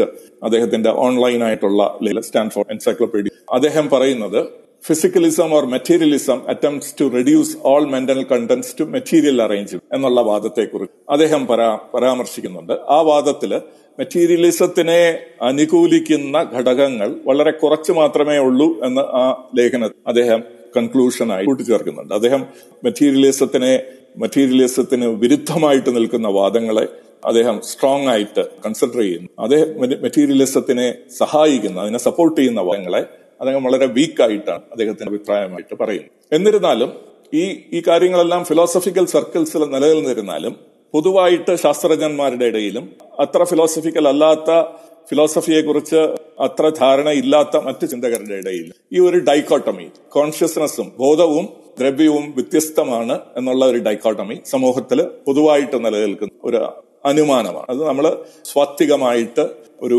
എസ്റ്റാബ്ലിഷ്ഡ് ഫാക്റ്റ് ആയിട്ട് എപ്പോഴും നമ്മൾ കാണുന്നതായിട്ട്. പലപ്പോഴും ഞാൻ നേരത്തെ പറഞ്ഞതുപോലെ വസ്തുതയെയും വസ്തുതയെക്കുറിച്ചുള്ള വിശദീകരണത്തെയും കുറിച്ചുള്ള ഒരു കൺഫ്യൂഷനാണ് ഇവിടെ നിലയിൽ കോൺഷ്യസ്നസ് അല്ലെങ്കിൽ ബോധവും ദ്രവ്യവും എപ്പിസ്റ്റമിക്കലി സിമെട്രിക് ആണ്. ജ്ഞാനശാസ്ത്രപരമായിട്ട് ഒരേ തലത്തിൽ നിലനിൽക്കുന്നതാണ് എന്നുള്ള അനുമാനമാണ് ഈ ദ്വിമുഖത്തിൽ നമ്മൾ കാണുന്നത്. ഡൈക്കോട്ടമിയിൽ നമുക്ക് നമുക്ക് അറിയാൻ സാധിക്കും. നമ്മൾ റിയലിസം എന്ന് പറഞ്ഞു കഴിഞ്ഞാൽ നമുക്ക് അറിയാൻ സാധിക്കുന്നു. കോൺഷ്യസ്നെസ് ആണ് നമുക്ക് ഏറ്റവും പ്രൈമറി ആയിട്ട് ഏറ്റവും പ്രാഥമികമായിട്ട് നമുക്ക് അറിയാൻ സാധിക്കും. ഏറ്റവും ഫസ്റ്റ് ഹാൻഡ് നോളേജ് ഉള്ളത് നമ്മുടെ ബോധത്തെക്കുറിച്ച്. ബാക്കി എല്ലാ അറിവുകളും ബോധത്തിലൂടെ മാത്രം. ഓൾ നോളേജ് അല്ലെങ്കിൽ എല്ലാ ജ്ഞാനവും പ്രീ സപ്പോസസ് കോൺഷ്യസ്നസ് കോൺഷ്യസ്നസിനെ അംഗീകരിച്ചുകൊണ്ട് മാത്രമേ നമുക്ക് ബാക്കിയുള്ള നോളേജുകൾ എല്ലാ ജ്ഞാനം എത്തിച്ചേരാൻ അപ്പോൾ ബോധവും ബോധത്തിലൂടെ അറിയുന്നത് ഒരേ രീതിയിൽ നമുക്ക് ഒരേ കോൺഫിഡൻസിലൂടെ അറിയാൻ സാധിക്കും എന്ന് പറയുന്നത് യുക്തിപരമായിട്ട് പിശകാണ്. എന്നതുകൊണ്ട് തന്നെ നമ്മൾ ബോധത്തിലൂടെ അറിയുന്ന matter matter that is outside and independent of matter ബോധത്തിലൂടെ അറിയുന്ന മാറ്റർ മാത്രമല്ല ആ മാറ്റർ നമ്മൾ അനുമാനിക്കുന്നത് ബോധമില്ലെങ്കിലും ആ മാറ്റർ അതിനൊരു എക്സിസ്റ്റൻസ് ഉണ്ട് എന്ന് അനുമാനിക്കുന്നു. വളരെ അൺപാർസിമോണസ് ആയിട്ടുള്ള വളരെ വില കൂടിയ അസംഷൻ ഉള്ള ഒരു ചിന്ത ഒരു കൺസെപ്റ്റുമാണ് അങ്ങനെയുള്ള ഒരു കാര്യം അതായത് നമ്മുടെ ബോധത്തിന് പുറത്ത് ഇന്റി ബോധത്തിൽ നിന്ന് ഇൻഡിപെൻഡന്റ് ആയിട്ട് നിലനിൽക്കുന്ന ബോധത്തിൽ നിന്ന് സ്വതന്ത്രമായിട്ട് നിലനിൽക്കുന്ന ദ്രവ്യങ്ങൾ. ഒരു അസംഷൻ മാത്രമാണ് ഒരു മെർ ഹൈപ്പോത്തസിസ് മാത്രം ഒരു എംപറിക്കൽ ഫാക്റ്റ് അല്ല എന്നുള്ളതാണ് ഞാൻ ഇവിടെ ചെയ്യിൽ വളരെ ശക്തമായിട്ട് ഉന്നയിക്കും നമ്മൾ പറഞ്ഞതുപോലെ നമുക്ക് മൂർത്തമായിട്ട് അറിയുന്ന ഒരു കാര്യം നമ്മുടെ കോൺഷ്യസ്നസ് നമ്മൾ അമൂർത്തമായിട്ട് അറിയുന്നതാണ് ബാക്കിയല്ല. നമ്മൾ വസ്തുനിഷ്ഠമായിട്ട് എന്ന് ചെയ്യുന്ന പുറം ലോകം. നമുക്ക് അമൂർത്തമായിട്ട് നമുക്കൊരു എക്സ്പ്ലനേറ്ററി അബ്സ്ട്രാക്ഷനിലൂടെ മാത്രം അറിയുന്ന കാര്യം. നമ്മൾ ഫസ്റ്റ് ഹാൻഡ് ആയിട്ട് അറിയുന്നത് മൂർത്തമായിട്ട് അറിയുന്നത് നമ്മുടെ കോൺഷ്യസ് പലപ്പോഴും ഇതിനെ തല കീഴായിട്ടാണ് നമ്മുടെ സമൂഹം അതായത് കോൺഷ്യസ്നെസ് എന്നുള്ളത് വളരെ അമൂർത്തമായിട്ടുള്ള കാര്യമെന്ന്. നമ്മൾ കോൺഷ്യസിലൂടെ അറിയുന്ന കാര്യം മൂർത്തമാണ്. അത് റിയൽ ആണ് അല്ലെങ്കിൽ കൺക്രീറ്റ് ആണ് എന്നുള്ള രീതിയിലുള്ള ഒരു ഒരു ചിന്തയാണ് നമുക്ക് പലപ്പോഴും ഉണ്ടാകുന്നത്. ഇത് നമ്മുടെ ഒരു നമ്മുടെ പഠന രീതിയിലും നമ്മുടെ സൊസൈറ്റിയിലൂടെ നമുക്ക് കിട്ടുന്ന അറിവുകളുടെയും ഒരു ഒരു പരിണാമ ഫലമായിട്ടാണ് നമ്മൾ ഈ കാര്യം തലകീഴായിട്ട് നമ്മൾ നമ്മളെ ഏറ്റവും മൂർത്തമായിട്ട് മനസ്സിലാക്കുന്ന നമ്മുടെ കോൺഷ്യസ്നെസ്സിനെ അല്ലെങ്കിൽ ബോധത്തെ അമൂർത്തമാണെങ്കിൽ അത് അതിന്റെ ഒരു എക്സ്ട്രീമിൽ പോയി കഴിഞ്ഞാൽ അതൊരു ഇല്യൂഷൻ ആയിട്ട് പോലും പലരും പല ചിന്തകരും അവതരിപ്പിക്കും. എന്നാൽ ആ കോൺഷ്യസിലൂടെ കിട്ടുന്ന പുറം ലോകത്തിന്റെ അറിവ് അല്ലെങ്കിൽ മാറ്ററിന്റെ അറിവ് അല്ലെങ്കിൽ ദ്രവ്യത്തിന്റെ അറിവ് മൂർത്തമാണ് കൺക്രീറ്റ് ആണെന്ന് നമ്മൾ വിശ്വസിക്കും. ഈ ഒരു ദ്വൈമുഖം അല്ലെങ്കിൽ ഒരു ഡൈക്കോട്ടമിയെയാണ് ഈ ഒരു സെഷനിൽ ഏറ്റവും കൂടുതൽ ഊന്നൽ അവതരിപ്പിക്കാൻ. ഇതിനെക്കുറിച്ച് Glasersfeld introduction to radical constructivism എന്നുള്ള അദ്ദേഹത്തിന്റെ എസ് ഐയിൽ പറയുന്നു ഇൻവെന്റഡ് റിയാലിറ്റി ഈ ദ്വൈമുഖം അല്ലെങ്കിൽ ഈ ഡൈക്കോട്ടമിയെ ലീ സ്മോളിൻ എന്ന് പറയുന്ന ഫിസിസ്റ്റും ദ ട്രബിൾ വിത്ത് ഫിസിക്സ് എന്നുള്ള അദ്ദേഹത്തിന്റെ പുസ്തകത്തിൽ the rise of string theory and the fall of science and what comes next എന്നുള്ള അദ്ദേഹത്തിന്റെ പുസ്തകം രണ്ടായിരത്തി ഏഴിൽ വന്നിട്ടുള്ള അദ്ദേഹത്തിന്റെ പുസ്തകത്തിൽ പ്രതിപാദിക്കും ഈ speculative ideas like super string theory multiverse അല്ല മൾട്ടി മെനി വേൾഡ്സ് ഹൈപ്പോത്തിസിസ് എന്ന് പറയുന്ന മോഡൽസ് എല്ലാം വെറും അബ്സ്ട്രാക്ഷൻ മാത്രമല്ല അബ്സ്ട്രാക്ഷന്റെ അബ്സ്ട്രാക്ഷൻ. ഒരു ലെവൽ ഓഫ് അബ്സ്ട്രാക്ഷനിൽ നിന്ന് അതിന്റെ ഉയർന്ന ലെവൽ ഓഫ് അബ്സ്ട്രാക്ഷനിലേക്ക് പോകുന്ന ഒരു രീതി ഇദ്ദേഹം പറയുന്നു. നമ്മളുടെ ശരിയായിട്ടുള്ള മൂർത്തമായിട്ടുള്ള അറിവ് അറിവ് പ്രാഥമികമായിട്ടുള്ള അറിവിൽ നിന്ന് നമ്മൾ ഏറ്റവും കൂടുതൽ ദൂരം മുന്നോട്ട് സഞ്ചരിക്കുമ്പോൾ നമ്മൾ ഈ അമൂർത്തമായിട്ടുള്ള അബ്സ്ട്രാക്ഷനിലേക്ക് പോകും. ആ അമൂർത്തമായ അബ്സ്ട്രാക്ഷന്റെ പുറത്ത് അബ്സ്ട്രാക്ഷൻ ഉണ്ടാക്കി അതിന്റെ പുറത്ത് അബ്സ്ട്രാക്ഷൻ ഉണ്ടാക്കുമ്പോൾ നമുക്കൊരു തെറ്റായ ധാരണ ഉണ്ടാകുന്നു. അത് റിയാലിറ്റിയിൽ നമ്മളെ കൊണ്ടെത്തിക്കും എന്നുള്ള മെറ്റീരിയലിസത്തിന്റെ ഏറ്റവും വലിയ ഫാലസി ഏറ്റവും വലിയ വീഴ്ച ഇവിടെ. മൂർത്തമായ കാര്യത്തിൽ നിന്ന് എത്രയും അകന്നു പോകുമ്പോൾ നമ്മൾ റിയാലിറ്റിയിൽ നിന്ന് വാസ്തവത്തിൽ അകന്നു പോവുകയാണ്. റിയാലിറ്റിയുടെ അടുത്തേക്കല്ല. ഇത് നമ്മൾ മനസ്സിലാക്കുക എന്നുള്ളതാണ് യഥാർത്ഥ്യത്തെക്കുറിച്ചുള്ള അറിവിന്റെ ഏറ്റവും അടിസ്ഥാനപരമായ. ഈ കാര്യത്തെക്കുറിച്ച് നമുക്ക് കൂടുതൽ ഒരു വിശദീകരണം നൽകാൻ വേണ്ടിയിട്ട് ഞാൻ പിന്നീട് ഈ പാൻ കമ്പ്യൂട്ടേഷൻ എന്ന് പറയുന്ന ഒരു സിദ്ധാന്തമുണ്ട്. അതായത് നമ്മുടെ യാഥാർത്ഥ്യം മാറ്ററുമല്ല ബോധവുമല്ല അതിൽ നിന്ന് വിഭിന്നമായിട്ടുള്ള അതിനും അടിസ്ഥാനപരമായിട്ടുള്ള മൂന്നാമത്തെ ഒരു വസ്തുതയാണ് എന്ന് പറയുന്ന ഒരു ഒരു ഹൈപ്പോത്തസിസ് ആണ് ഒരു മോഡലാണ് പാൻ കമ്പ്യൂട്ടേഷനിൽ പാൻ കമ്പ്യൂട്ടേഷനലിസം അബ്സ്ട്രാക്ഷനെ ഏത് അബ്സ്റ്റേർഡ് ലെവലിലേക്ക് കൊണ്ടുപോകുന്നു എന്നുള്ളതിനെ കുറിച്ച് ഒന്ന് ഓടിച്ച് ഞാൻ പിന്നീട് പറയാൻ ശ്രമിക്കും. അപ്പോഴാണ് നമുക്ക് ഈ അബ്സ്ട്രാക്ഷന്റെ മൂർത്തമായിട്ട് അറിയുന്നതിന്റെ അബ്സ്ട്രാക്റ്റ് ആയിട്ട് നിൽക്കുന്ന അമൂർത്തമായിട്ട് നിൽക്കുന്ന കുറിച്ചുള്ള ഒരു ശരിയായിട്ടുള്ള ഒരു ധാരണ നമുക്ക് ഈ ഒരു എക്സാമ്പിളിൽ കിട്ടാൻ സാധിക്കും. ഇനി നേരത്തെ എൽഡോസും മറ്റുള്ളവരും പറഞ്ഞതുപോലെ കോൺഷ്യസ്നെസ് എന്താണെന്ന് നമുക്ക് ഡിഫൈൻ ചെയ്യാം. കാരണം കോൺഷ്യസ്നെസ് ഡിഫൈൻ ചെയ്യാതെ നമ്മൾ ഈ കോൺഷ്യസ്നെസ്സിനെ കുറിച്ച് പറയുന്നതിൽ വലിയ അർത്ഥമില്ല. പലപ്പോഴും പല മെറ്റീരിയലിസ്റ്റ് ചിന്തകളിലും അവരെ മെറ്റീരിയൽസിനെ പോലും അവർ ഡിഫൈൻ ചെയ്യുന്നില്ല.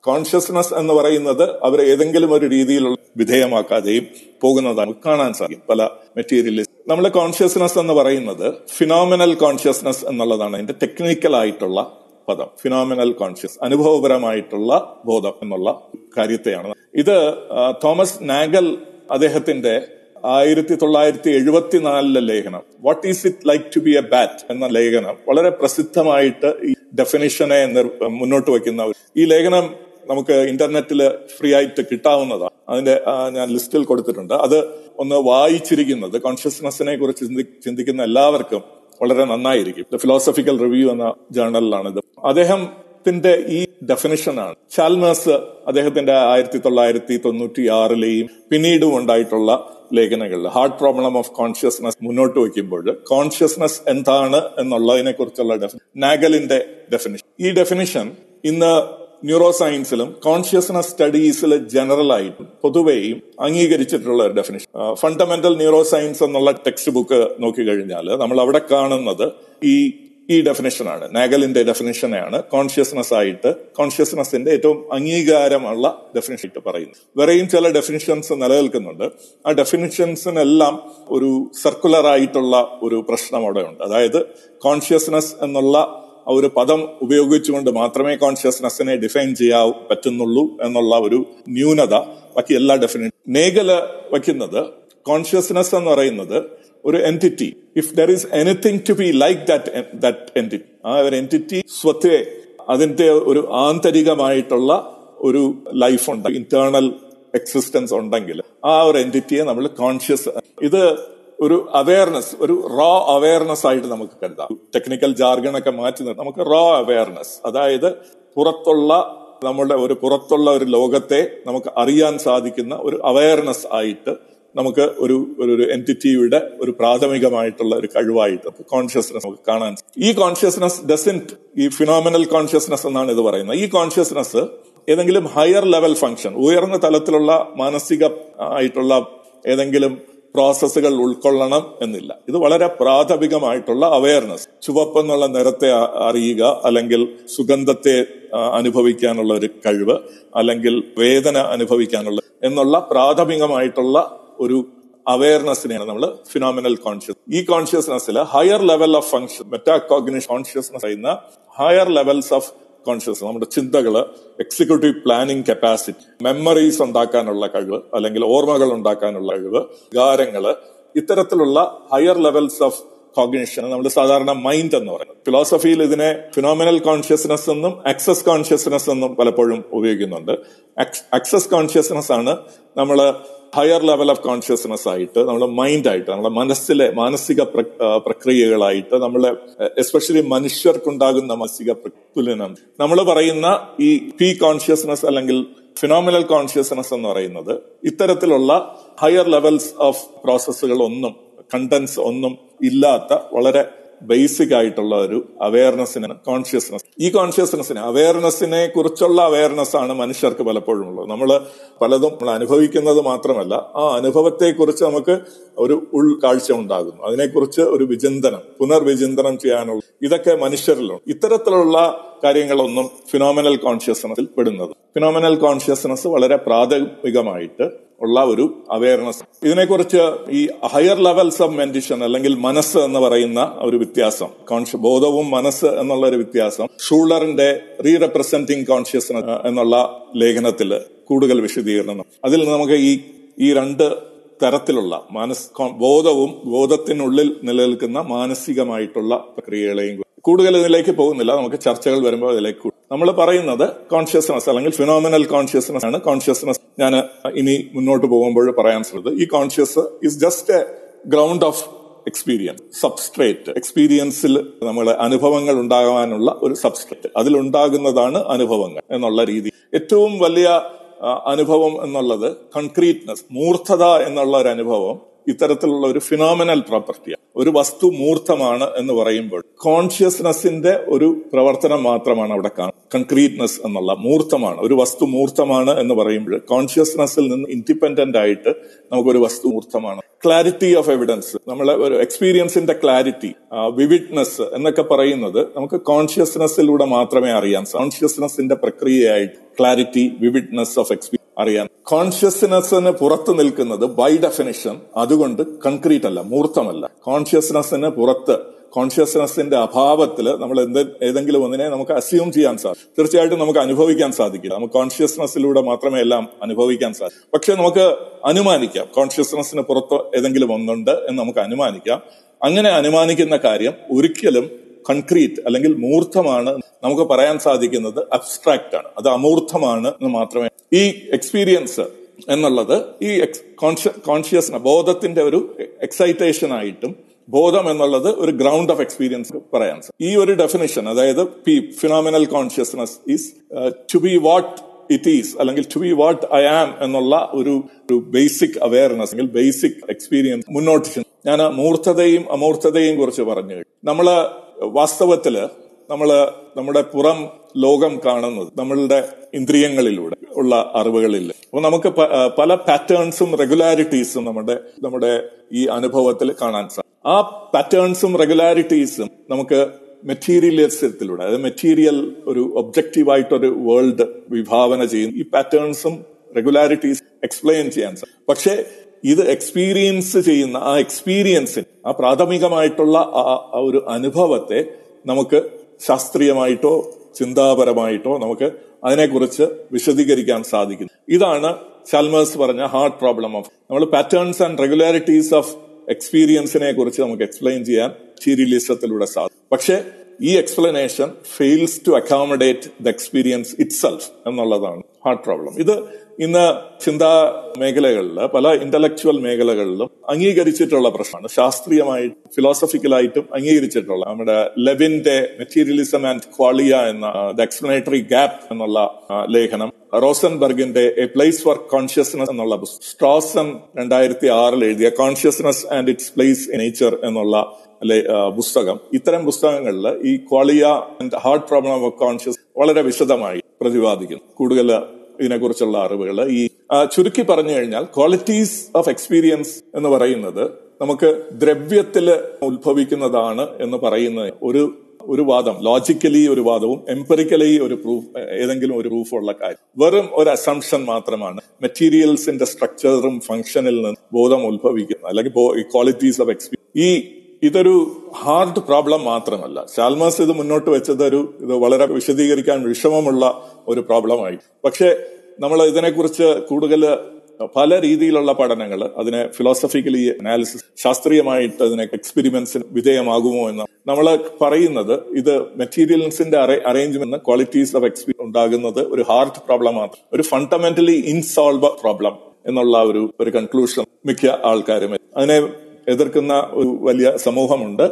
പക്ഷെ ഇന്ന് ശാസ്ത്രീയമായിട്ട് ഒന്നുകിൽ ഇത് നമുക്കൊരു ഹാർട്ട് പ്രോബ്ലമായിട്ട് നിലനിൽക്കുന്നു. പക്ഷെ അത് ഇമ്പോസിബിൾ ടു അഡ്രസ് എന്നുള്ള ഒരു കാര്യത്തിൽ. മൈൻഡും കോൺഷ്യസ്നെസ്സിനെയും കുറിച്ചുള്ള കാര്യങ്ങളെ കുറിച്ച് വിഷ്ണു പറയുണ്ടായി അതിനെക്കുറിച്ചുള്ള കൂടുതൽ ഇൻഫർമേഷൻ കിട്ടാൻ ഷൂളറിന്റെ രണ്ടായിരത്തി രണ്ടിലെ re representing consciousness dissociation between experience and meta consciousness എന്നുള്ള ലേഖനം വായിച്ചാൽ കുറെ information trends in cognitive science എന്നുള്ള ജേണലിൽ അത് പബ്ലിഷ് ചെയ്തിട്ടുണ്ട്. എനിക്ക് തോന്നുന്നത് അവൈലബിൾ ആണ്. ഈ കാര്യത്തിൽ നിന്ന് ഞാൻ ക്വാളിറ്റീസ് ഓഫ് എക്സ്പീരിയൻസ് എന്നുള്ള വളരെ വിപുലമായിട്ടുള്ള ഒരു കാര്യമാണ്. നമുക്കത് ചിലപ്പോൾ ചർച്ച ചെയ്ത് കഴിഞ്ഞാൽ പല ദിവസങ്ങൾ വേണ്ടി. പക്ഷെ അതിനേക്കാൾ വളരെ ബേസിക് ആയിട്ടുള്ള ഭൗതികവാദികൾ പോലും തള്ളിക്കളയുന്ന ഒരാശയം. അതായത് നമ്മളുടെ തോട്ട് അബ്സ്ട്രാക്ഷൻസിനെ നമുക്ക് മൂർദ്ധമായിട്ട് കൺക്രീറ്റ് ആയിട്ടുള്ള റിയാലിറ്റി ആയിട്ട് എടുക്കാൻ പറ്റില്ല എന്നുള്ള ഒരു എക്സ്പെരിമെന്റ്സിൽ മെറ്റീരിയലിസ്റ്റുകൾ ഭൗതികവാദികൾ പോലും സമ്മതിക്കുന്ന ഒരു കാര്യമുണ്ട്. ആ ഒരു വസ്തുതയാണ് പാൻ കമ്പ്യൂട്ടേഷണലിസം എന്ന് പറയുന്ന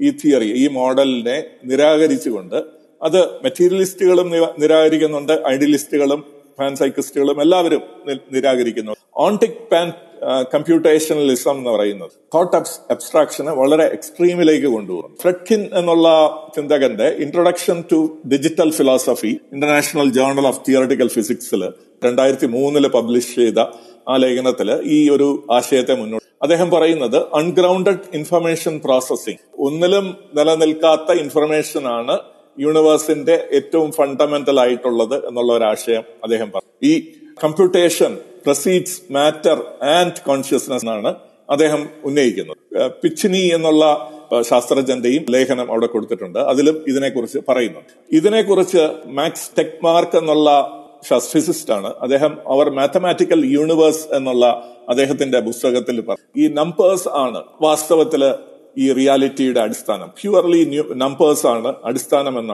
ടെക്മാർക്ക് പറയും അദ്ദേഹം പറയുന്നത് നമ്മുടെ ആറ്റംസ് മോളിക്യൂൾസ് എന്നൊക്കെ പറയുന്നത് വെറും ആശയങ്ങൾ മാത്രമാണ്. അതിന്റെ പിന്നിൽ നിൽക്കുന്നത് യാഥാർത്ഥ്യം എന്നുള്ളത് നമ്പേഴ്സ് മാത്രമാണ്. യൂണിവേഴ്സ് എന്ന് പറയുന്നത് ഈ നമ്പേഴ്സുകൾ തമ്മിലുള്ള ഒരു ഇന്ററാക്ഷൻ മാത്രമാണ്. എന്ന രീതിയിൽ മാക്സ് ടെക്മാർക്ക് ഇതിനെ യൂണിവേഴ്സിന്റെ റിയാലിറ്റിയെ ഒരു ന്യൂമറിക്കൽ ആയിട്ടുള്ള ഒരു റിയാലിറ്റിയെ കൺസിഡർ ചെയ്യുന്നത് ഈ റിയാലിറ്റി നമ്പേഴ്സ് എന്ന് പറയുന്നത് അത് മാറ്ററിലുമല്ല കോൺഷ്യസ്നെസ്സിലുമല്ല നിലകൾക്ക് അത് ഇൻഡിപെൻഡന്റ് ആയിട്ടാണ് ഈ നമ്പേഴ്സ് നിലനിൽക്കുന്നത് എന്ന് പറയുന്നതാണ് ഈ പാൻ കമ്പ്യൂട്ടേഷണലിസം ഇതിനെ നമുക്ക് വളരെ എളുപ്പത്തിൽ മെറ്റീരിയലിസ്റ്റ് വാദത്തിൽ നിന്നാലും ഏതൊരു വാദത്തിൽ നിന്നാലും നമുക്ക് ഇതിന്റെ ഒരു പ്രശ്നത്തെ നമുക്ക് വളരെ എളുപ്പത്തിൽ മനസ്സിലാക്കാൻ സാധിക്കും. ലെവൽ ഓഫ് അബ്സ്ട്രാക്ഷൻ ആണ്. മാത്തമാറ്റിക്സ് എന്ന് പറയുന്നത് നമ്മൾ കാണുന്ന ചില വസ്തുതകളുടെ ഒരു അബ്സ്ട്രാക്ഷൻ മാത്രമാണ് അതിന് ഇൻഡിപെൻഡന്റ് ആയിട്ടുള്ള ഒരു എക്സിസ്റ്റൻസ് അതിന് ഇൻഡിപെൻഡന്റ് ആയിട്ടുള്ള എക്സിസ്റ്റൻസ് ഉണ്ട് എന്ന് പറയുന്നത് വാസ്തവത്തിൽ ഒരു ജലപ്രവാഹത്തിൽ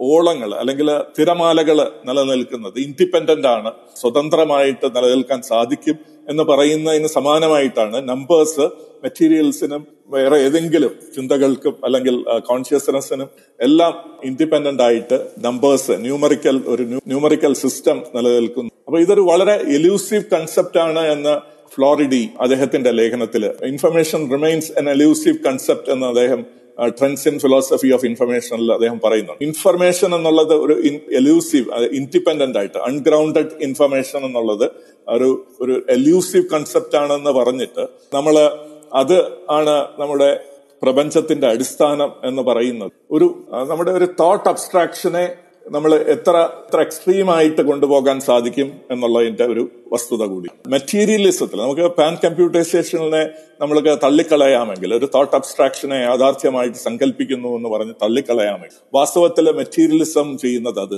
ഒരു നമ്മൾ കാണുന്ന സെൻസറി പ്രിസെപ്ഷൻസിലൂടെ നമ്മൾ കാണുന്ന ചില പാറ്റേൺസ് ഓഫ് നേച്ചറിനെ അല്ലെങ്കിൽ ചില പ്രോസസ് ഓഫ് നേച്ചറിനെ എക്സ്പ്ലെയിൻ ചെയ്യാനുള്ള എക്സ്പ്ലനേറ്ററി ഡിവൈസസ് മാത്രമാണ് ആറ്റംസ് എന്നും മോളിക്യൂൾസ് എന്നും ആറ്റം ഫണ്ടമെന്റൽ പാർട്ടിക്കിൾസ് ആയിട്ട് ഇതിന് നമ്മൾ അറിയുന്ന നമ്മൾ അറിയുന്ന നമ്മൾ എക്സ്പീരിയൻസ് ചെയ്യുന്ന ഞാൻ നേരത്തെ പറഞ്ഞ ഫിനോമിനൽ കോൺഷ്യസ് എക്സ്പീരിയൻസ് ചെയ്യുന്ന ഒരു ഗ്രൗണ്ടുമായി സമാനമായിട്ട് കരുതാൻ സാധിക്കും. ആ എക്സ്പീരിയൻസ് ചെയ്യുന്ന ഫിനോമിനൽ കോൺഷ്യസ്നസ് എക്സ്പീരിയൻസ് കോൺഷ്യസ്നസ് എന്ന് പറയുന്ന അടിസ്ഥാനപരമായിട്ടുള്ള ഘടകത്തിന്റെ ഒരു അബ്സ്ട്രാക്ഷൻ അതിന്റെ മാറി നിൽക്കുന്ന അത് അതിൽ നിന്ന് ഒരു ലെവൽ മാറി നിൽക്കുന്ന ഒരു കാര്യം മാത്രമായിട്ടാണ് നമുക്ക് എക്സ്പ്ലനേഷൻ ഓഫ് മാറ്റർ മാറ്റർ എന്നുള്ള ആ ഡിസ്ക്രിപ്ഷൻ ഒക്കെ കാണാൻ സാധിക്കും ഇതാണ് ദ ഫാലസി ഓഫ് റിയലിസം ഏതാണ് റിയലിസം നമ്മൾ അറിയുന്ന നമ്മുടെ മനസ്സാണ്. അതാണോ റിയൽ അതോ മനസ്സിന്റെ അല്ല നമ്മൾ മനസ് മനസ്സെന്ന് ഞാൻ പറയുന്ന കോൺഷ്യസ്നെസ് ആണ്. നമ്മൾ അറിയുന്ന കോൺഷ്യസ്നെസ് ആണോ?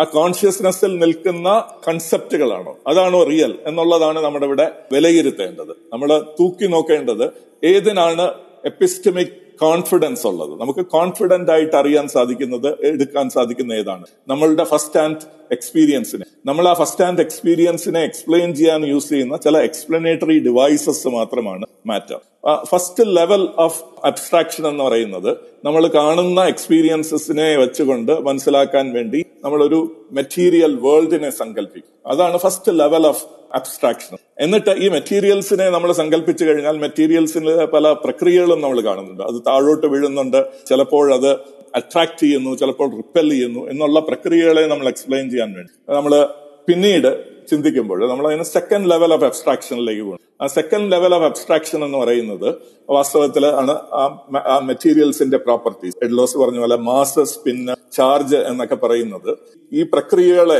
attraction repulsion falling due to gravity തുടങ്ങിയ കാര്യങ്ങളെ എക്സ്പ്ലെയിൻ ചെയ്യുന്ന സെക്കൻഡ് ലെവൽ ഓഫ് അബ്സ്ട്രാക്ഷൻ ആണ് മാസ് സ്പിൻ എന്നൊക്കെ പറയുന്ന ഡിസ്കി ഒന്ന് മാറ്ററിനെ നമ്മൾ ഫസ്റ്റ് ലെവൽ ഓഫ് അബ്സ്ട്രാക്ഷനിൽ മാറ്ററിനെ നമ്മൾ സങ്കല്പിക്കുന്നു സെക്കൻഡ് ലെവൽ ഓഫ് അബ്സ്ട്രാക്ഷനിൽ മാറ്ററിന്റെ പ്രോപ്പർട്ടീസിനെ ഇതിൽ നിന്നും നമുക്ക് പിന്നോട്ട് ഹയർ ലെവൽസ് ഓഫ് അബ്സ്ട്രാക്ഷനിൽ അമൂർത്തതയിലേക്ക് നമുക്ക് പോകാൻ സാധിക്കും. വീണ്ടും ഹയർ ലെവൽസ് ഓഫ് അബ്സ്ട്രാക്ഷനിൽ പോകുമ്പോഴാണ് നമ്മൾ മെനി വേൾഡ് ഹൈപ്പോത്തിസിസ് നമ്മൾ ഒരു അബ്സ്ട്രാക്ഷൻ ഉണ്ടാക്കുന്നു ആ അബ്സ്ട്രാക്ഷന്റെ മേൽ വേറൊരു അബ്സ്ട്രാക്ഷൻ ഉണ്ടാക്കുന്നു.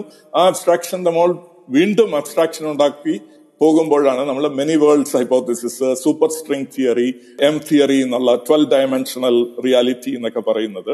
നമ്മൾ വാസ്തവത്തിൽ യാഥാർത്ഥ്യത്തിൽ നിന്ന് അകന്നകന്ന് അകന്നു പോകുന്ന നമ്മൾക്ക് ഏറ്റവും കോൺഫിഡന്റോടുകൂടി പറയാൻ പറ്റുന്നത് വാസ്തവം എന്ന് പറയുന്നത് നമ്മുടെ അനുഭവമാണ്. ഒരു കാര്യം ഒരു ആൻട്രി ലിൻഡേ എന്ന ഫിസിസ്റ്റിന്റെ പ്രായത്തിലോട് കടന്നു പോയിട്ടുണ്ട് ഞാനിവിടെ നിർത്താം. യൂണിവേഴ്സ് ലൈഫ് ആൻഡ് കോൺഷ്യസ്നെസ് എന്നുള്ള അദ്ദേഹത്തിന്റെ പേപ്പർ ആയിരത്തി തൊള്ളായിരത്തി എൺപത്തി എട്ടിൽ പറയുന്നത്. അദ്ദേഹം പറയുന്നത് let's remember that our knowledge of the world begins not with matter but with perceptions നമ്മുടെ പ്രപഞ്ചത്തിന്റെ ജ്ഞാനം പ്രപഞ്ചത്തെക്കുറിച്ചുള്ള ജ്ഞാനം നമുക്ക് തുടങ്ങുന്നത് വസ്തുക്കളിൽ നിന്നല്ല പക്ഷെ നമ്മുടെ അനുഭവത്തിൽ നിന്ന് പ്രിസെപ്ഷൻസിൽ I know for sure that my pain exist my green exist my sweet exist everything else is theory എനിക്ക് ഏറ്റവും വസ്തുനിഷ്ഠമായിട്ട് പറയാൻ സാധിക്കുന്നത് എന്റെ വേദന എക്സിസ്റ്റ് ചെയ്യുന്നു. ഞാൻ കാണുന്ന ആ പച്ച നിറം ഉണ്ട് എന്നുള്ളത് ഞാൻ അനുഭവിക്കുന്ന ആ മധുരം ഉണ്ട് എന്നുള്ളത് ഇതാണ് എനിക്ക് ഏറ്റവും കോൺഫിഡൻസോട് കൂടി പറയാൻ സാധിക്കുന്നത്. ബാക്കി എല്ലാം തിയറിയാണ്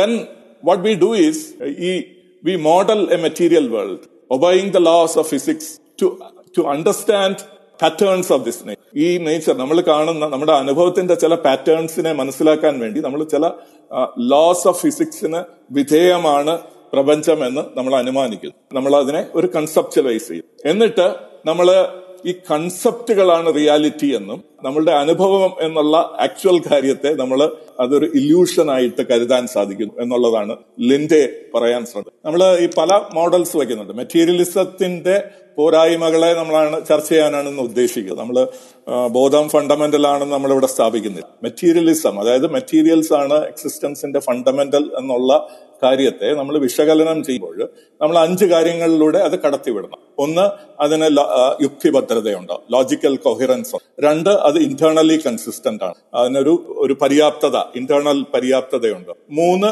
അതിന് എംപെറിക്കൽ ആഡിക്വസി ഉണ്ട്. അത് നമ്മൾ ശാസ്ത്രീയമായിട്ടുള്ള തെളിവുകളെ അത് വിശദീകരിക്കുന്നു. നാല് എക്സ്പ്ലനേറ്ററി ഗ്യാപ്സ് അവോയ്ഡ് ചെയ്യുന്നുണ്ടോ. ഏതെങ്കിലും ഗ്യാപ്സ് അവശേഷിപ്പിക്കുന്നുണ്ടോ അതെല്ലാം എക്സ്പ്ലെയിൻ ചെയ്യുന്നുണ്ടോ. അതായത് എക്സ്ട്രീ പവർ ഉണ്ട്. അഞ്ചാമത്തെ ഏറ്റവും വലുത് നമുക്ക് കുറെ അസംഷൻസ് എപ്പോഴും എടുക്കേണ്ടി വരും. എല്ലാ മോഡൽസിനും അസംഷൻസ് ആവശ്യമുണ്ട്. നേരത്തെ തോമസ് പറഞ്ഞതുപോലെ we have to believe in logic we have to assume that logic works എല്ലാം ഉണ്ട്. ഈ അസംഷൻസിന്റെ parsimony how many large is this assumption how many assumptions are there ആ പാർസിമോണി എന്ന് പറയുന്ന കാര്യം വളരെ ഇമ്പോർട്ടന്റ് അപ്പോൾ ഈ കാര്യങ്ങളിലൂടെ നമ്മൾ കടത്തിവിടുമ്പോൾ നമ്മൾ കാണുന്നത് മെറ്റീരിയലിസത്തിന് ലോജിക്കൽ കോഹിറൻസി ഇല്ല. കാരണം അത് ലോജിക്കലി നമ്മൾ എങ്ങനെയാണ് നമ്മുടെ മൈൻഡിന്റെ അതായത് കോൺഷ്യസ്നെസിന്റെ ഒരു ഉൽപ്പന്നമായ മാറ്ററിൽ നിന്ന് ഒരു അബ്സ്ട്രാക്ഷനായ മാറ്ററിൽ നിന്ന് എങ്ങനെ എങ്ങനെ നമ്മൾ കോൺഷ്യസ്നെസ്സിനെ കൊണ്ടുവരാൻ സാധിക്കും എന്നുള്ളത്. ഇറ്റ് ഈസ് ലൈക്ക് നമ്മളൊരു കൺഫ്യൂസിങ് മാപ്പ് വിത്ത് ടെറിട്ടറി നമ്മളൊരു ടെറിട്ടറി എടുത്തിട്ട് ആ ടെറിട്ടറിയുടെ ഒരു മാപ്പ് ഉണ്ടാക്കുന്നു. എന്നും എന്നിട്ട് ആ ആ മാപ്പാണ് ടെറിട്ടറി എന്ന് നമ്മൾ തെറ്റിദ്ധരിക്കുന്നു. എന്ന് മാത്രമല്ല ആ മാപ്പിൽ നിന്ന് ടെറിട്ടറിയെ വലിച്ചെടുക്കാനും ശ്രമിക്കുന്നു. ആ രീതിയിലുള്ള ഒരു ലോജിക്കൽ ഇഷ്യൂ ഉണ്ട്. ഇത് മാത്രമല്ല ഇത്തരം കാര്യങ്ങൾ ഹൈലി അൺപാർസിമോണിയസ് ആണ്.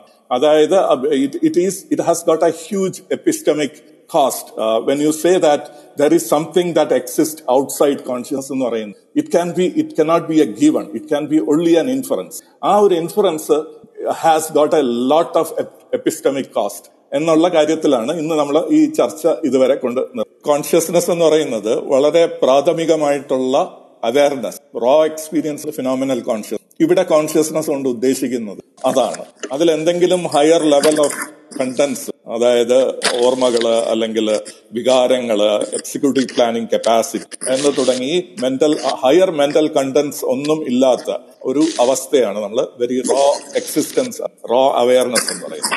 അതിനാണ് ഫിനോമിനൽ കോൺഷ്യസ് ബാക്കിയെല്ലാം നമുക്ക് ഒരു കാര്യത്തെക്കുറിച്ച് പ്ലാൻ ചെയ്യാനുള്ള കഴിവ് ഏതെങ്കിലും ഒരു ഡിസിഷൻ എടുക്കാനുള്ള കഴിവ് ശരിയെയും തെറ്റിയും ചിന്തിക്കാനുള്ള കഴിവ് ചിന്തകൾ തോട്ട്സ് ഇന്റലിജൻസ് എല്ലാം തന്നെ. നമ്മൾ മാനസികം എന്ന് പറയും മെന്റൽ എന്ന് പറയും. മാനസികമായിട്ടുള്ള എല്ലാ കഴിവുകളും അക്സസ് നമ്മൾക്ക് ആർക്കും ഒരു കാലത്തും എല്ലാ അറിവുകളും കിട്ടും എന്ന് ഒരു ഒരു വാദം.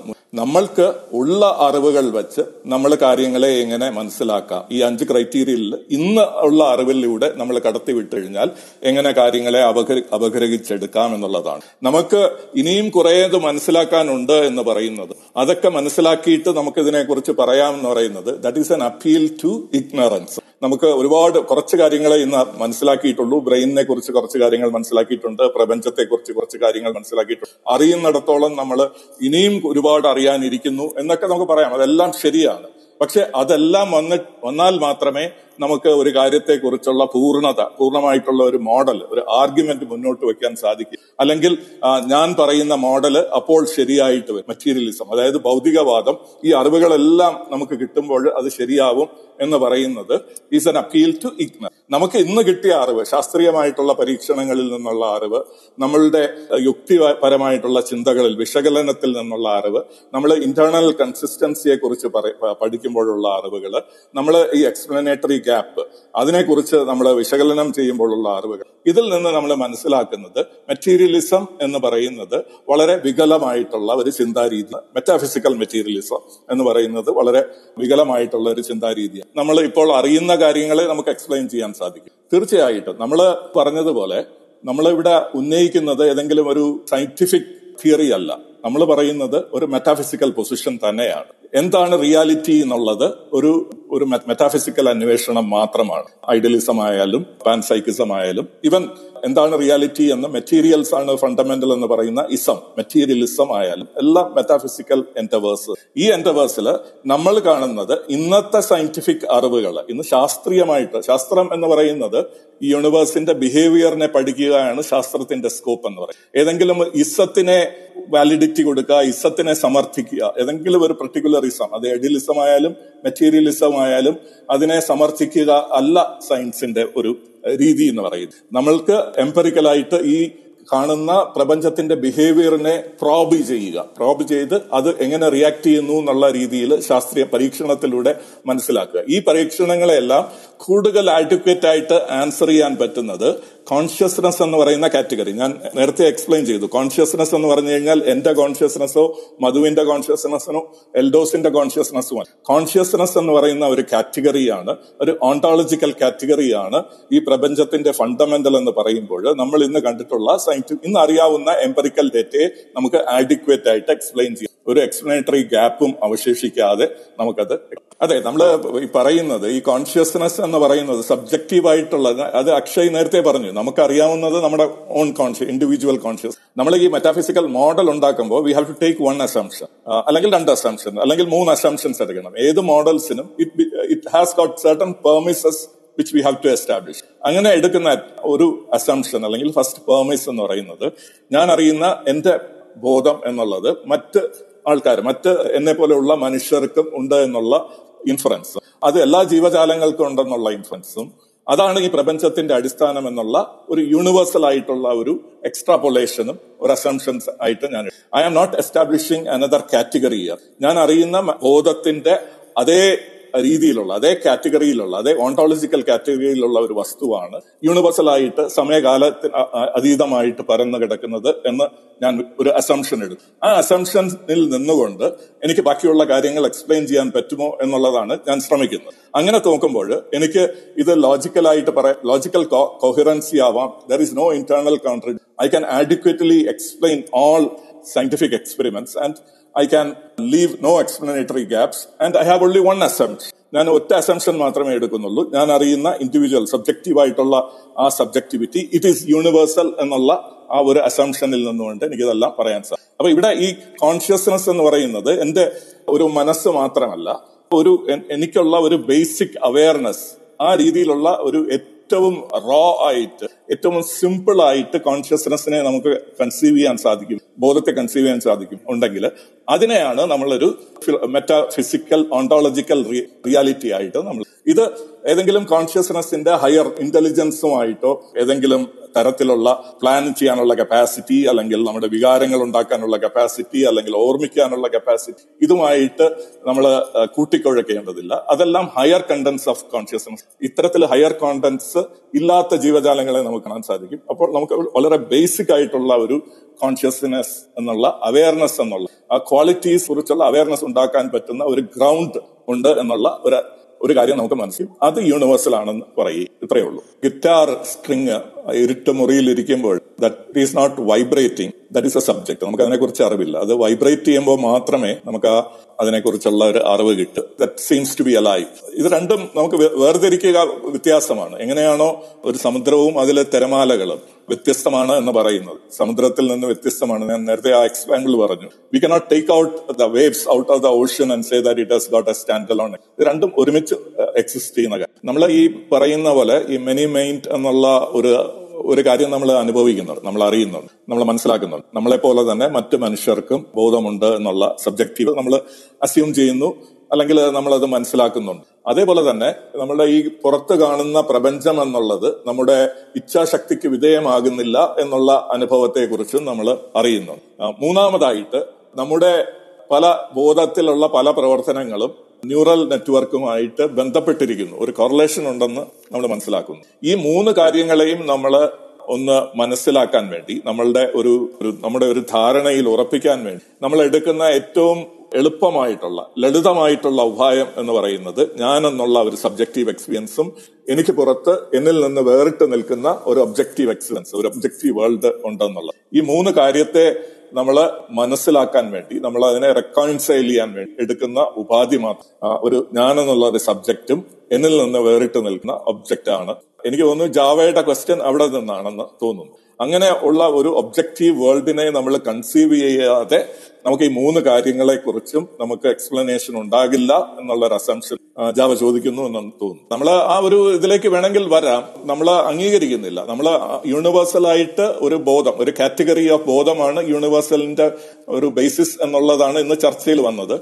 എങ്ങനെയാണ് ഇത് പലരിലൂടെ അത് നമ്മൾക്ക് കാണപ്പെടുന്നു പലതായിട്ട് കാണപ്പെടുന്നു. How it is seen as a multiplicity എന്നുള്ളതിനെ കുറിച്ച് നമുക്ക് കൂടുതൽ ചർച്ചകൾ ചെയ്യേണ്ടി വരും. അതെ നമ്മൾ പറയുന്നത് എക്സിസ്റ്റൻസിന്റെ ഒരു ഫണ്ടമെന്റൽ എന്ന് പറയുന്നത് കോൺഷ്യസ്നസ് ബോധം എന്നുള്ള ഒരു കാറ്റഗറി മാത്രമാണ്. അപ്പൊ കണക്ട് ചെയ്യുന്നതും ബോധം എന്നുള്ള ഒരു കാറ്റഗറിയാണ്. അത് നമ്മൾ കാണുന്ന ഇൻഡിവിജ്വൽസ് ആയാലും നമ്മൾ കാണുന്ന പുറത്തുള്ള പ്രപഞ്ചമായാലും എല്ലാം തമ്മിൽ കണക്ഷൻ ഉള്ളത് കോൺഷ്യസ്നസ് എന്നുള്ള ഒരു കാറ്റഗറിയിലൂടെയാണ് എന്നുള്ള ഒരു മെറ്റാഫിസിക്കൽ മോഡലാണ് ആർഗ്യുമെന്റ് ആണ് നമ്മളുടെ രണ്ടും ഒന്നാണ്. എക്സ്പീരിയൻസും എക്സ്പീരിയൻസറും ഒന്നാണ്. It is like a membrane which is vibrating എന്നുള്ള നമ്മളെ എക്സ്പീരിയൻസറും എക്സ്പീരിയൻസും ഒന്നാണ്. സബ്ജക്റ്റീവാണ് ഇതെല്ലാം സബ്ജക്റ്റീവാണ് at the same time it is universal also നമ്മൾ അതിൽ കുറച്ചുകൂടെ നമുക്ക് കുറച്ചുകൂടെ അഡ്വാൻസ്ഡ് ആയിട്ട് പോകണം. അതൊരു വലിയൊരു ഇമ്പോർട്ടന്റ് ചോദ്യമാണ്. എന്തുകൊണ്ട് വ്യക്തികൾക്ക് ഇൻഡിപെൻഡന്റ് ആയിട്ടുള്ള ഒരു എക്സ്പീരിയൻസ് ഉണ്ടാകുന്നു എന്നുള്ളത്? It is a problem it is a big questions to answer we can answer it നമുക്ക് ഇന്ന് പോകണോ എനിക്ക് തോന്നുന്നില്ല. എൽഡോസ് നമുക്ക് ഇന്ന് അതിലേക്ക് പോകണോ അതോ നമ്മൾ ഇന്ന് ചർച്ച ഉദ്ദേശിച്ചത് മെറ്റീരിയലിസം എന്നുള്ള ആ പൊസിഷന്റെ ഫാലസീസിനെ ചൂണ്ടിക്കാട്ടുക മാത്രം ന്യൂറോ സയൻസിൽ ഇന്നും അംഗീകരിച്ചിട്ടുള്ളത് ന്യൂറൽ കോറിലേറ്റ്സ് ഓഫ് കോൺഷ്യസ്നസ് എന്നുള്ളതാണ്. അത് മുന്നോട്ട് വച്ചിട്ടുള്ള ശാസ്ത്രജ്ഞന്മാർ ഫ്രാൻസിസ് ക്രിക്കും ക്രിസ്റ്റോഫ് കോക്കുമാണ്. അല്ലെ ഫ്രാൻസിസ് ക്രിക്ക് മരിച്ചുപോയി. ക്രിസ്റ്റോ ക്രോഫ് എന്നും ജീവിച്ചിരിപ്പുണ്ട്. വളരെ ആക്റ്റീവായിട്ട് ന്യൂറോ സയൻസ് മേഖലയിൽ വർക്ക് ചെയ്യുന്ന ആളാണ്. അദ്ദേഹത്തിന്റെ തന്നെ വലിയ ഒരു ടീം ഇതിനെക്കുറിച്ച് പഠിക്കാൻ ശ്രമിക്കുന്നുണ്ട് അവരൊക്കെയാണ് ഐ ഐ ടി തിയറിയിലൊക്കെ മറ്റ് പല ഇതിന് വിരുദ്ധമായിട്ട് അത് കോസേഷൻ ആണ് എന്ന് സമർത്ഥിക്കാൻ വേണ്ടിയുള്ള അഭിപ്രായമുള്ള ഒരുപാട് ന്യൂറോ സയൻസിസ്റ്റ് അവരും പ്രവർത്തിക്കുന്നുണ്ട്. പക്ഷെ ഇന്ന് പൊതുവായിട്ട് നമുക്ക് ഈ ന്യൂറോ സയൻസിൽ കാണാൻ കഴിയുന്നത് it is neural correlates of അപ്പുറം. നമുക്ക് അതൊരു കോസേഷൻ ആണെന്ന് പറയാൻ ഉള്ള ഒരു കാര്യവും ആരും കൊണ്ടുവന്നിട്ടില്ല. മാത്രമല്ല it is not just a neuroscience problem neuro സയൻസിൽ മാത്രം ഒതുങ്ങി നിൽക്കുന്ന ഒരു ചോദ്യം മാത്രമല്ല. ഇതിൽ ന്യൂറോ സയൻസ് എന്ന് പറയുന്നത് it is arrangement of matter അപ്പം മാറ്ററിലേക്ക് പോകണം. അതൊരു ഫിസിക്സിന്റെ പ്രോബ്ലവും നമ്മൾ ആ ഫിസിക്സിലും അതിൽ നിന്ന് പഠനങ്ങൾ രീതിയിലുള്ള പഠനങ്ങൾ ഉണ്ടാകുന്നുണ്ട്. അപ്പൊ അവിടെ നിന്നൊന്നും നമുക്ക് ബ്രെയിനിൽ നിന്ന് അല്ലെങ്കിൽ മാറ്ററിന്റെ ഏതെങ്കിലും അറേഞ്ച്മെന്റ്സിൽ നിന്ന് കോൺഷ്യസ് ഉണ്ടാവുന്നതായിട്ട് സയന്റിഫിക് ആയിട്ടുള്ള എംപെറിക്കൽ ആയിട്ടുള്ള ഒരു നമുക്ക് ഇതുവരെ കിട്ടി. തിയറീസ് ഈ ഹൈപ്പോത്തസിസ് വരുന്നത് we can have empirical experiments conducted over that വാസ്തവത്തിൽ ഒരു ഡ്യുവലിസം അസ്യൂം ചെയ്തുകൊണ്ടാണ്. അതായത് മാറ്ററിൽ നിന്നാണ് കോൺഷ്യസ്നസ് ഉണ്ടാകുന്നത് എന്നുള്ള ആ ഒരു ഡൈക്കോട്ടമി നേരത്തെ നമ്മളത് പറഞ്ഞപ്പോൾ ഡൈക്കോട്ടമിയെ കുറിച്ച് വളരെ വ്യക്തമായിട്ട് പറഞ്ഞിരുന്നു. ഡൈക്കോട്ടമി എന്തായിരിക്കണം? ഏത് എപ്പിസ്റ്റമിക് ലെവലിൽ നിന്ന് മാത്രമാണ് ഡൈക്കോട്ടമിയെ നമുക്ക് അംഗീകരിക്കാൻ പറ്റും എവിടെ നമുക്കത് അംഗീകരിക്കാൻ പറ്റില്ല എന്നുള്ള കാര്യം പറഞ്ഞിട്ടുണ്ട്. അപ്പോൾ ഈ പറയുന്ന മാറ്ററും consciousness doesn't form an dichotomy. Because epistemic ആയിട്ട് ദ ഗിവൺ ദ പ്രൈമറി എന്ന് പറയുന്നത് കോൺഷ്യസ്നസ്. നമ്മൾക്കുള്ള എല്ലാ അറിവുകളും കോൺഷ്യസ്നസ്. ആ കോൺഷ്യസ്നസ്സിൽ നിന്ന് ഉള്ള ഒരു അബ്സ്ട്രാക്ഷൻ മാത്രമാണ് മാറ്റർ എന്നുള്ളത്. ആ മാറ്ററിന്റെ ഒരു ഉൽപ്പന്നമാണ് കോൺഷ്യസ്നസ് എന്ന് പറയുന്നത്. You can assume it but it is a big assumption and നമ്മുടെ അഞ്ച് ക്രൈറ്റീരിയകളിൽ the law of parsimonial it fails because it is very unparsimonious to say that first of all there is something that exist ഏതെങ്കിലും ഒന്ന് നമ്മുടെ ബോധത്തിന് പുറത്ത് ഉണ്ട് എന്ന് സമർത്ഥിക്കുന്നത്. അതൊരു വലിയൊരു അൺപാർസിമോണിയസ് ആയിട്ടുള്ള ഒരു അസംഷൻ രണ്ട് ആ ഒരു വസ്തുവിൽ നിന്ന് ബോധം ഉത്ഭവിക്കുക എന്നുള്ളത് രണ്ടാമത്തെ വലിയ അസംഷൻ ഈ ലോ ഓഫ് പാർസിമോണിയിൽ തന്നെ ഈ ഒരു വസ്തുത മെറ്റീരിയലിസം മെറ്റീരിയൽസ് ആണ് ഫണ്ട് എല്ലാത്തിന്റെയും അടിസ്ഥാനം എന്നുള്ള ആ വസ്തുത തകർന്നു പോകും. മാത്രമല്ല പലതിനെയും എക്സ്പ്ലെയിൻ ചെയ്യാൻ സാധിക്കുന്നില്ല. ക്വാളിറ്റീസ് ഓഫ് എക്സ്പീരിയൻസ് നമ്മൾ കാണുന്ന ചുവപ്പ് നമുക്ക് റിയാക്ട് ചെയ്യാൻ സാധിക്കും. ഇപ്പോൾ ചൂടിനോട് റിയാക്ട് ചെയ്യുന്നു തണുപ്പിനോട് റിയാക്ട് ചെയ്യുന്നു ഒരു പ്രത്യേക വേവ് ലെങ്ത് ഓഫ് ലൈറ്റിനോട് റിയാക്ട് ചെയ്യുന്നു എന്നുള്ളതൊക്കെ നമുക്ക് കാണിക്കാൻ സാധിക്കും. പക്ഷെ ആ അനുഭവം ചുമപ്പ് എന്നുള്ള ഒരു അനുഭവം ചൂട് എന്നുള്ള ഒരു അനുഭവം സ്നേഹം എന്നുള്ള ഒരു അനുഭവം വേദന എന്നുള്ള ഒരു അനുഭവം ഈ അനുഭവങ്ങൾ എങ്ങനെ മെറ്റീരിയൽസിന്റെ ഘടനയിൽ നിന്നും ഫങ്ഷൻസിൽ നിന്നും വരും എന്നുള്ളത് നമുക്ക് കാണിക്കാൻ സമർത്ഥിക്കാൻ സാധിച്ചിട്ടില്ല. യുക്തിപരമായിട്ടും സമർത്ഥിക്കാൻ സാധിച്ചിട്ടില്ല. എംപെറിക്കലായിട്ടും അത് സമർത്ഥിക്കാൻ സാധിച്ചിട്ടില്ല എന്നുള്ളത് കൊണ്ട് ഒരു എക്സ്പ്ലനേറ്ററി ഗ്യാപ്പ് അവിടെ നിലനിൽക്കുന്നു. അങ്ങനെ ഇതിന് വേറെയും ഇൻകൺസിസ്റ്റൻസികളുണ്ട് ഇത് ഇത് വെച്ചുകൊണ്ടാണ് നമ്മൾ പറയുന്നത് മെറ്റാഫിസിക്കൽ മെറ്റീരിയലിസം എന്നുള്ളത് വളരെ ഫലീഷ്യസ് ആയിട്ടുള്ള ഒരു തോട്ട് എന്ന്. തീർച്ചയായിട്ടും നമ്മുടെ അനുഭവങ്ങൾ എന്ന് പറയുന്നത് സെൻസിലൂടെ മാത്രമല്ല നമുക്ക് ഇൻഡിജീനിയസ് ആയിട്ട് നമുക്ക് സെൻസ് ഉള്ളപ്പോഴും ഇൻഡിജീനിയസ് ആയിട്ട് ഇൻഹറന്റ് ആയിട്ട് നമുക്ക് ആന്തരികമായിട്ടുള്ള അനുഭവങ്ങളുണ്ട്. ഏതൊരാൾക്കും ആന്തരികമായിട്ടുള്ള അനുഭവങ്ങൾ സെൻസ് ഇല്ലാത്തപ്പോഴും ഉണ്ട്. നമ്മുടെ സെൻസുകളെല്ലാം വർക്ക് ചെയ്യാതായിരിക്കും. ഡീപ്പ് സ്ലീപ്പിലും നമുക്ക് അനുഭവങ്ങളുണ്ട് എന്നുള്ളതിന് എംപറിക്കൽ പ്രൂഫ് ഉണ്ട്. നമ്മൾ അതിലേക്കൊന്നും ഇപ്പൊ പോയിട്ടില്ല. കൊഗ്നറ്റീവ് സയൻസസിൽ ദ ന്യൂ അൺകോൺഷ്യസ്നെസ് എന്ന് പറയുന്ന ഒരു ഡിസിപ്ലിൻ അബോധാവസ്ഥയുടെ പുതിയ പഠനങ്ങൾ പുതിയ രീതികൾ എന്നുള്ളത്. അപ്പൊ അവിടെ ഡീപ്പ് സ്ലീപ്പിനെ കുറിച്ചുള്ള സ്റ്റഡീസ് നടത്തുന്നുണ്ട്. അവിടെ നമ്മുടെ സെൻസ് ഓർഗൻസ് ഒന്നും വർക്ക് ചെയ്യുന്നില്ല. അവയർനെസ് ഉണ്ട് എന്നുള്ളത് പ്രൂവ് ചെയ്തിട്ടുണ്ട്. Windt Nielsen and Thompson does consciousness disappear in dreamless see trends in cognitive sciences two thousand സിക്സ്റ്റീനിൽ ഈ അടുത്ത കാലത്ത് ഇറങ്ങിയിട്ടുള്ള പേപ്പറാണ് ഈ പേപ്പേഴ്സ് തന്നെ സംബന്ധിച്ചാൽ ഞാൻ ഇതിന്റെ ഡീറ്റെയിൽസ് തരാം. അനസ്തേഷ്യ സ്റ്റേറ്റിൽ നമ്മുടെ ഓർഗൻ സെൻസ് ഓർഗൻസ് ഒന്നും വർക്ക് ചെയ്യുന്നില്ല. അനസ്തേഷ്യയിൽ നമ്മുടെ അവയർനെസ്സിനെ കുറിച്ച് ഒരുപാട്. There is a huge body of knowledge about anaesthesia where our sense organs are not working but we are having awareness ഒന്ന് അതുപോലെ gravity loss of consciousness gravity induced loss of consciousness എന്ന് pilots fighter പൈലറ്റ്സിനും ആസ്ട്രോനോട്ട്സിനും ഒക്കെ പറ്റുന്ന ഒരു സംഭവമാണ്. ബ്രെയിനിൽ നിന്ന് രക്തം വാർന്നൊലിക്കുമ്പോൾ അവർ ഒരു തരത്തിലുള്ള ഒരു അൺകോൺഷ്യസ് സ്റ്റേറ്റിലേക്ക് പോകുന്നു. ആ അൺകോൺഷ്യസ്നെസ്സിനെ കുറിച്ച് നാസയും നമ്മുടെ സ്പേസ് ഏജൻസികളും ഒരുപാട് പഠിക്കുന്ന കാര്യമാണ്. അപ്പോൾ we have got a rich collection of empirical data available which says that when you are in acceleration induced loss of conscious അവിടെ അവയർനെസ് ഉള്ളത് ആയിട്ടുണ്ട്. പിന്നീട് നമ്മളുടെ ഈ പലതരത്തിലുള്ള ഹൈപ്പർ വെന്റിലേഷൻ പലതരത്തിലുള്ള ബോധം നശിക്കുന്ന അവസ്ഥകൾ എന്നുള്ള കാര്യങ്ങളിൽ we have rich body of evidence which says that you can have awareness without sense അപ്പൊ അതൊരു സയൻസ് ആണ്. ന്യൂ അൺകോൺഷ്യസ് എന്ന് പറയുന്നത്. അപ്പൊ നമ്മളിത് വെറുതെ വെക്കുന്ന ക്ലെയിമുകളല്ല ഇതിനെക്കുറിച്ച് നമ്മൾ കൂടുതൽ ഇവിടെ റെഫറൻസ് കൊടുക്കാത്തത് that was not our topic we are thinking of going in to only the logical coherence issues of material but ഇതെല്ലാം എംപെറിക്കൽ ആയിട്ട് പ്രൂഫ് ഉള്ള നിലനിൽക്കുന്ന ഓക്കെ അത് എംപെരിക്കൽ ആയിട്ടുള്ള പ്രൂഫ് നിലനിൽക്കുന്ന കാര്യമാണെന്ന് നമ്മൾ ക്ലെയിം ചെയ്യണമെങ്കിൽ നമുക്ക് അതിൽ ആ ഏരിയയിൽ എനിക്ക് അത് എക്സ്പ്ലെയിൻ ചെയ്യാൻ പറ്റുന്നു ഇപ്പൊ ഒരുപാട് എക്സാമ്പിൾസ് പറഞ്ഞു. ഗ്രാവിറ്റി ഇൻഡ്യൂസ്ഡ് ആയിട്ടുള്ളത് അല്ലെങ്കിൽ അണ്ടർ അനസ്തേഷ്യ എക്സ്പെരിമെന്റ്സ് പറഞ്ഞിരുന്നു. ഇതിൽ എക്സാക്ട്ലി എന്താണ് ക്ലെയിം എനിക്കത് ക്ലെയിമും അതിന്റെ ടെസ്റ്റും അതിന്റെ റിസൾട്ടുമാണ് അറിയേണ്ടത്. എനിക്ക് കാറ്റഗോറിക്കൽ ആയിട്ടുള്ള ക്ലെയിം പുതിയ ക്ലെയിംസ് അസേർഷൻസ് കേട്ടോണ്ട് കാര്യമില്ല അല്ലെ? കാരണം അത് അത് എനിക്ക് വേണമെങ്കിൽ പറയാം. ഇപ്പൊ ഇതൊന്നും അറിയാതെ തന്നെ എനിക്ക് പറയാം കാറ്റഗോറിക്കൽ ആയിട്ടുള്ള ക്ലെയിം പറയാം. ഇങ്ങനെ ഉണ്ട് ഇങ്ങനെ ഉണ്ട് ഇങ്ങനെ ഉണ്ട് ഇങ്ങനെ ഉണ്ടെന്നുള്ളതല്ല എന്താണ് ഇതിൽ ചെയ്തത്? ആൻഡ് എന്താണ് അതിന്റെ റിസൾട്ട് അങ്ങനെ പറഞ്ഞാൽ എനിക്ക് ക്ലിയർ ആയി ക്ലിയർ ആയിരിക്കും. അങ്ങനെ ഞാനിത് പറയാനൊരു കാരണമുണ്ട്. ഇവിടെ ഇവിടെ ആരെങ്കിലും സ്ട്രിങ് തിയറി ചെയ്യുന്നുണ്ടോ? ഇവിടുത്തെ സ്പീക്കർ പാനലിൽ ആരെങ്കിലും സ്ട്രിങ് തിയറി ചെയ്യുന്നുണ്ടോ? ഉണ്ടോ? ആരും ഇല്ലല്ലോ. ഞാൻ സ്ട്രിങ് തിയറി ചെയ്യുന്നുണ്ട്. ഞാൻ സ്ട്രിങ് തിയറി ചെയ്യുന്നുണ്ട്. സ്ട്രിങ് തിയറിയുടെ ഫിസിക്കൽ ഒറിജിൻ എന്താണെന്നുള്ളത് എനിക്ക് എക്സ്പ്ലെയിൻ ചെയ്യാൻ പറ്റും. ഈ സ്ട്രിങ് തിയറിയുടെ ഫിസിക്കൽ ഒറിജിൻ എന്താണെന്ന് എക്സ്പ്ലെയിൻ ചെയ്യാൻ സ്ട്രിങ് തിയറി പഠിച്ചിട്ടുള്ള ആൾക്കേ പറ്റൂ. പക്ഷെ ഇപ്പൊ ഇപ്പൊ ഈ ഇവിടുത്തെ പ്രസന്റേഷനിൽ തന്നെ ഞാൻ ശ്രദ്ധിച്ചിരുന്നു. സ്ട്രിങ് തിയറി എന്തോ എന്തോ ജാർഗണാണ് നോൺസെൻസ് ആണ് എന്ന് സ്റ്റേറ്റ് ചെയ്ത് വെക്കുന്ന ഒരു അവസ്ഥ ഉണ്ടായിരുന്നു ഞാൻ ഇവിടെ കേട്ടിരുന്നു. അത് പറയണമെങ്കിൽ സ്ട്രിങ് തിയറി ആദ്യം പഠിക്കണ്ടേ? അത് പഠിക്കാതെ എങ്ങനെ അങ്ങനെ ഒരു അസേർഷൻ വെക്കാൻ സാധിച്ചത്?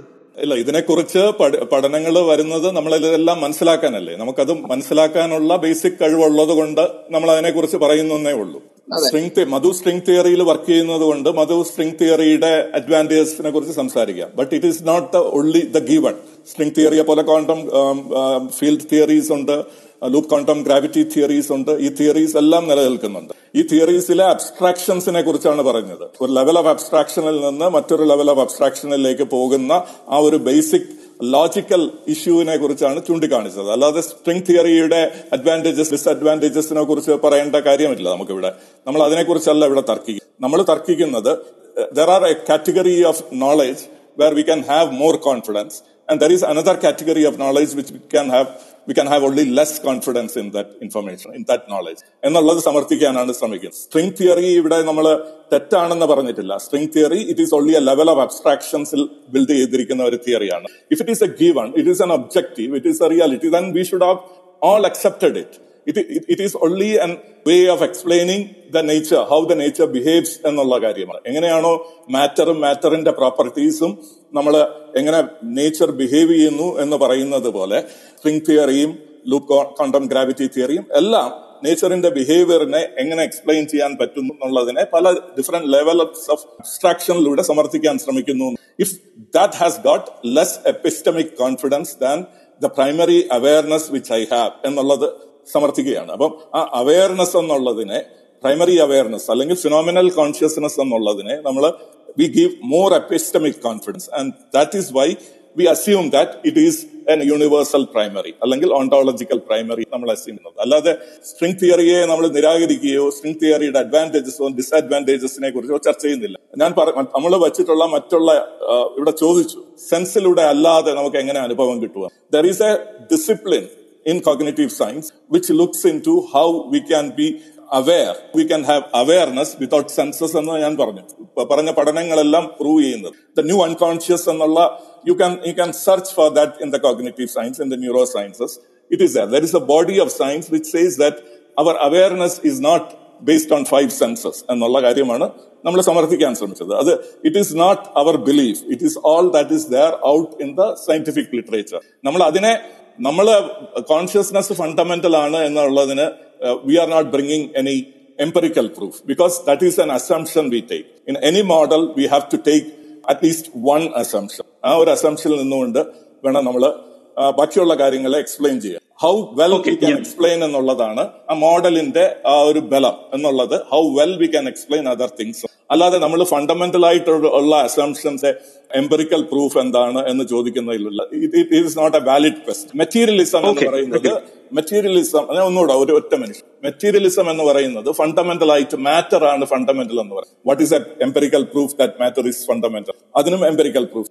none of this ism has got empirical proof for the basic assumptions അപ്പൊ ആ അസംഷൻസിൽ എത്ര കുറച്ച് അസംഷൻസ് ഉണ്ട്? നമ്മൾ ഈ ഭൗതികം എന്ന് പറയുന്നത് എന്താണെന്ന് എനിക്ക് മെറ്റീരിയൽ എന്ന് പറയുന്നത്. അതായത് ബോധത്തിന് പുറത്ത് അങ്ങനെ ഒന്ന് നിലനിൽക്കുന്നില്ല. അതായത് ബോധത്തിന് പുറത്ത് ഒന്ന് നിലനിൽക്കുന്നതായിട്ട് നമ്മൾ പറയുന്നില്ല. അത് ഭൗതികവാദം പറയുന്നതാണ്.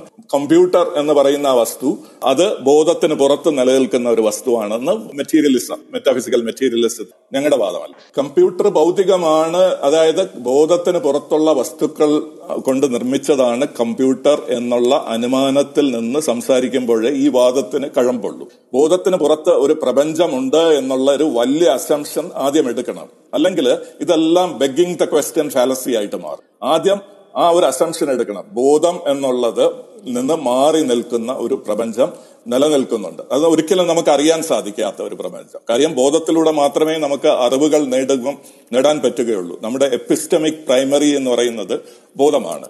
അതിന് പുറത്തൊരു വസ്തു ഉണ്ട് എന്നുള്ളത് ആദ്യം നമ്മൾ അനുമാനിക്കുക.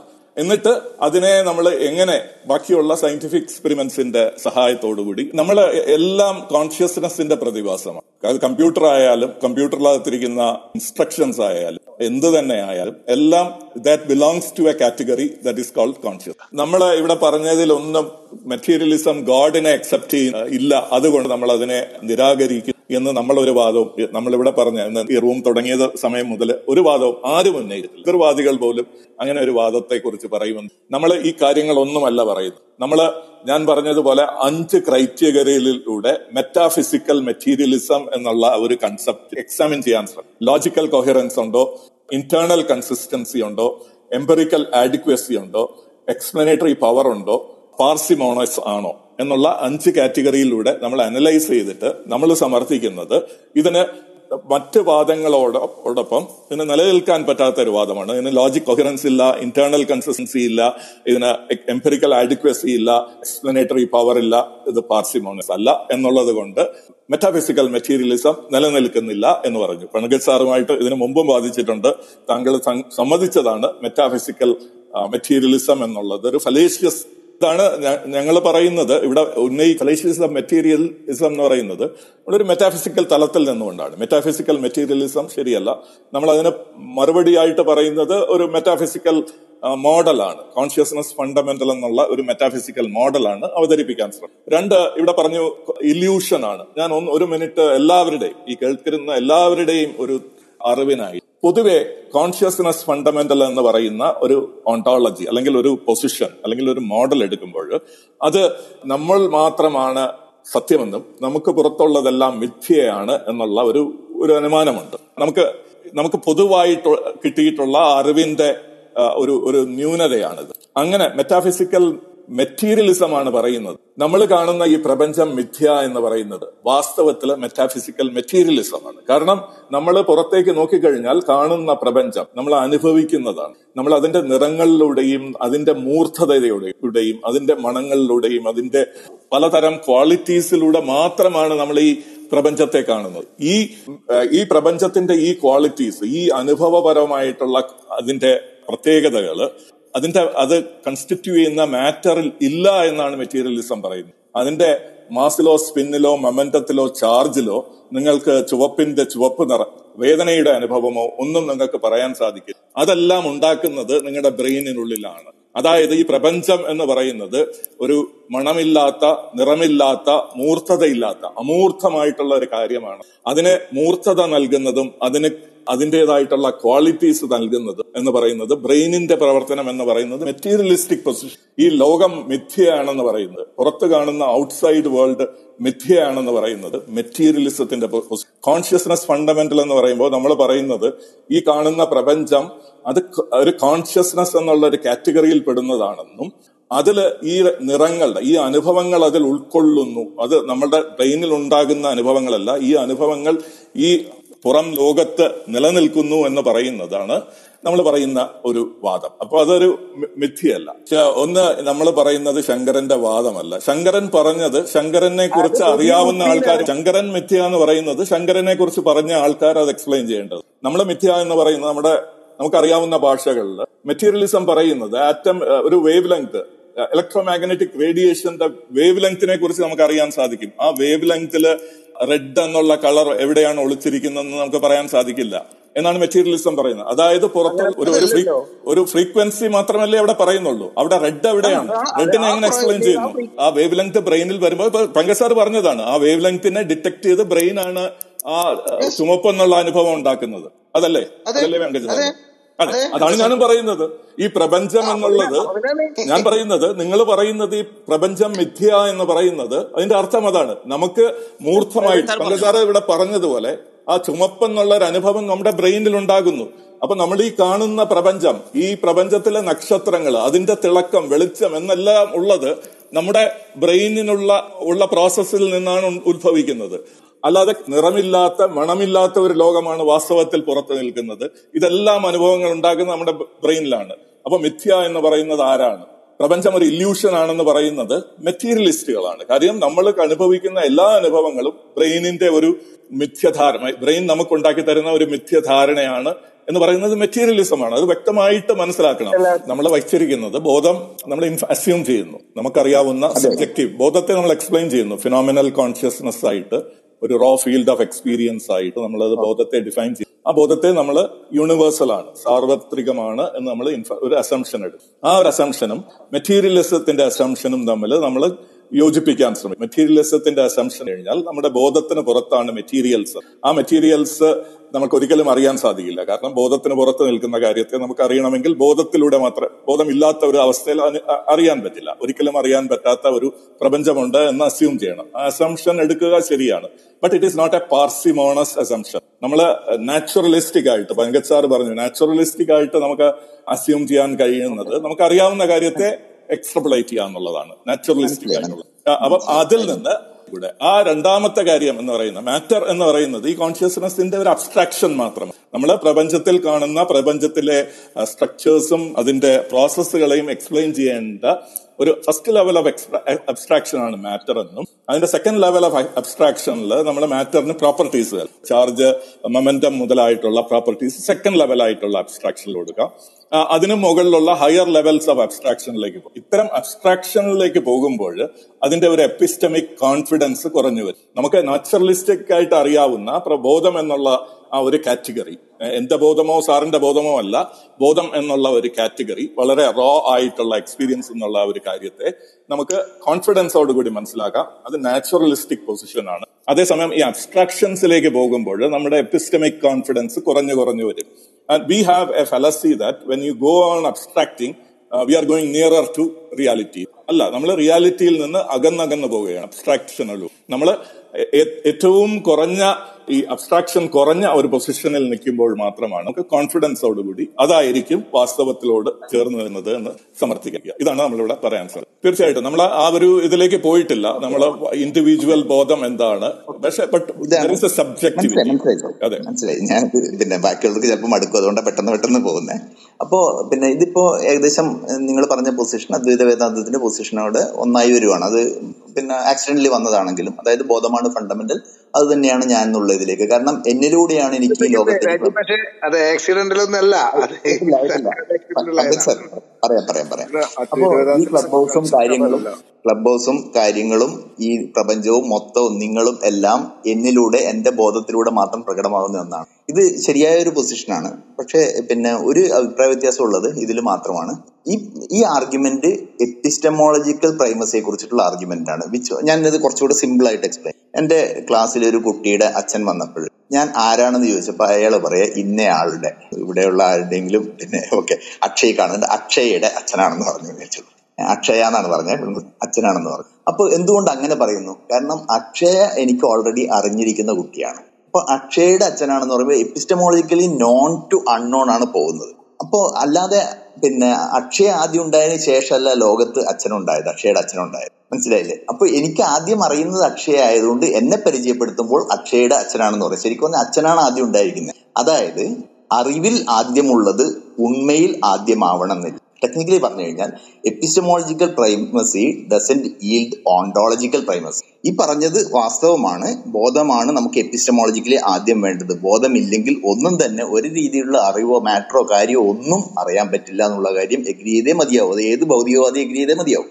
പക്ഷേ അത്തരത്തിലുള്ള എപ്പിസ്റ്റമോളജിക്കൽ പ്രൈമസി ബോധമാണ് ആദ്യം ഉണ്ടായതെന്നുള്ളതിന് തെളിവാവുന്നില്ല. അത് ഇവിടെ പറയുന്ന മുഴുവൻ സ്ട്രോം ആൻഡ് ഫാലസ് ആർഗ്യുമെന്റ്സ് നമ്മൾ പറയാത്ത കാര്യങ്ങൾ. നമ്മൾ ഇവിടെ പറഞ്ഞത് മെറ്റീരിയലിസത്തിൽ ആ റീപ്ലേ ഒന്ന് കേട്ടാ മതി. ഹരി ഹരി ആ റീപ്ലേ കേട്ടാ മനസ്സിലാവും. നിങ്ങൾ ക്ലെയിം ചെയ്താണോ അല്ലയോ ഇപ്പൊ എന്നെ ഞാൻ പറയുന്ന നുണ പറഞ്ഞു പറഞ്ഞു വെക്കരുത്.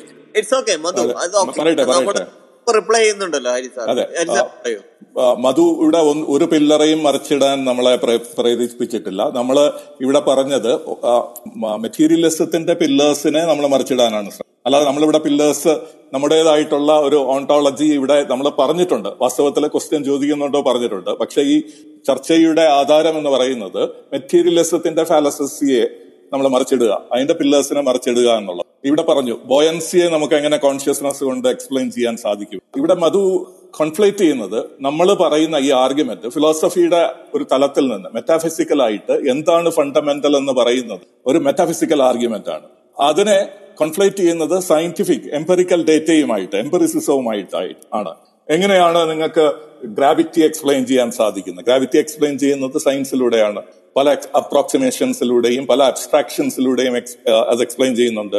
ന്യൂട്ടൺ എക്സ്പ്ലെയിൻ ചെയ്തപ്പോൾ ന്യൂട്ടോണിയൻ മെക്കാനിക്സ് കൊണ്ടുവന്നിട്ടുണ്ട്. ന്യൂട്ടോണിയൻ മെക്കാനിക്സ് ഇംപെർഫെക്റ്റ് എക്സ്ട്രാക്ഷൻ ആണെന്ന് പിന്നീട് കണ്ടിട്ട് ഐൻസ്റ്റീനിയൻ മോഡൽ വന്നത് സ്പേസ് ടൈം കർവേച്ചറിന്റെ ആ രീതിയിൽ സയൻസ് ഇതിനെ എംപെറിക്കൽ ഡേറ്റയെ അനലൈസ് ചെയ്യാൻ വേണ്ടി ഈ പ്രപഞ്ചത്തിന്റെ ബിഹേവിയറിനെ പഠിക്കാൻ വേണ്ടി. ബോയൻസി എന്താണ് എന്ന് എക്സ്പ്ലെയിൻ ചെയ്യുന്നതിനെ പറ്റി പല തിയറീസും കൊണ്ടുവരും. അത് റിഫൈൻ ചെയ്തുകൊണ്ടിരിക്കും. അതിനെയല്ല നമ്മൾ ചോദ്യം ചെയ്യുന്നത്. നമ്മൾ ചോദ്യം നമ്മൾ ഉത്തരം നോക്കുന്നത് നമുക്ക് ആൻസർ കിട്ടാൻ വേണ്ടി ചോദിക്കുന്ന ക്വസ്റ്റ്യൻ എന്ന് പറയുന്നത് ഈ റിയാലിറ്റിയുടെ നേച്ചർ എന്താണ് എന്നുള്ളത് രാജീവൻ സാർ ഇവിടെ പറഞ്ഞതുപോലെ നമുക്കത് ഒരിക്കലും കണ്ടെത്താൻ സാധിക്കാത്ത ഒരു കാര്യമായിരിക്കാം. എന്ന് അദ്ദേഹം സൂചിപ്പിച്ച ആ ഒരു കാര്യത്തെക്കുറിച്ചാണ് നമ്മൾ ഇവിടെ പറയുന്നത്. അല്ലാതെ നമ്മുടെ ദൈനംദിന ജീവിതത്തിൽ നടക്കുന്ന പ്രകൃതിയുടെ ബിഹേവിയറിനെ നമ്മൾ എക്സ്പ്ലെയിൻ ചെയ്യാൻ സയൻസിന് വളരെ സമർത്ഥമായിട്ട് സാധിച്ചിട്ടുണ്ട്.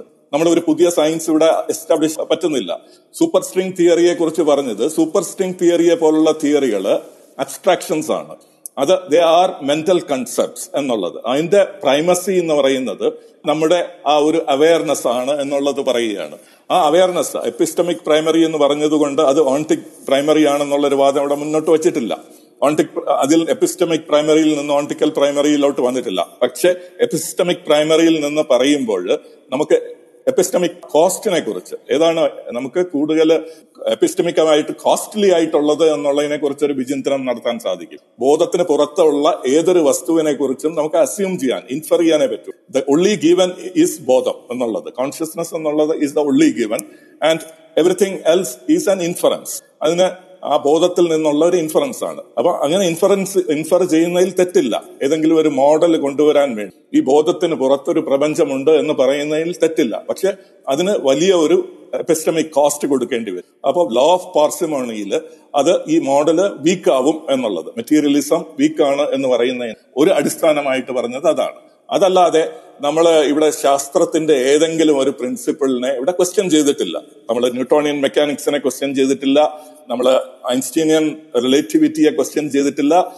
ക്വാണ്ടം തിയറിയെ ക്വസ്റ്റ്യൻ ചെയ്തിട്ടില്ല. ഫീൽഡ് തിയറീസിനെ ക്വസ്റ്റ്യൻ ചെയ്തിട്ടില്ല. ഒന്നും ക്വസ്റ്റ്യൻ ചെയ്തിട്ടില്ല. നമ്മൾ പറയുന്നത് they are all trying to explain the behaviour of the world behaviour of the universe ആ യൂണിവേഴ്സിന്റെ ആധാരം എന്താണ് അതിന്റെ വാട്ട് ഈസ് ദാറ്റ് റിയാലിറ്റി എന്നുള്ള ക്വസ്റ്റ്യനെയാണ് നമ്മളിവിടെ ആൻസർ ചെയ്യാൻ ശ്രമിച്ചത് ഈ ഒരു പ്രശ്നം മധുവിന് ഉണ്ടാവുന്നത് നമ്മൾ സയൻസിനെ ക്വസ്റ്റ്യൻ ചെയ്യുന്നു എന്നുള്ള ഒരു അനുമാനത്തിൽ നിന്നുമാണ്. നമ്മൾ ക്വസ്റ്റ്യൻ ചെയ്യുന്ന സയൻസ് നമ്മൾ ഈ ഒരു മോഡൽ വെക്കുന്നു. നമ്മൾ ഞാൻ നേരത്തെ പറഞ്ഞതുപോലെ നമുക്കറിയാവുന്ന ബോധം ആ കാറ്റഗറിയിലുള്ള ഒരു ബോധം യൂണിവേഴ്സൽ ആണ് എന്നുള്ള ഒരു അസംഷൻ എടുക്കും അത് epistemically that is not very costly because നമുക്കറിയാവുന്ന ആ കാറ്റഗറിയിൽപ്പെട്ട ഒരു കാര്യമാണ് ഈ പ്രപഞ്ചത്തിന്റെ ആധാരം എന്ന് പറയുന്നത്. It is epistemically much simpler much less costly മെറ്റാഫിസിക്സിൽ നമ്മൾ ഇതിനെക്കുറിച്ച് ഇതിപ്പം ഇതിനെക്കുറിച്ച് അറിയാവുന്ന രാജീവൻ സാറ് എനിക്ക് തോന്നുന്നു ഈ മേഖലയിൽ വർക്ക് ചെയ്യുന്ന ആളായതുകൊണ്ട് പറയുമായിരിക്കും.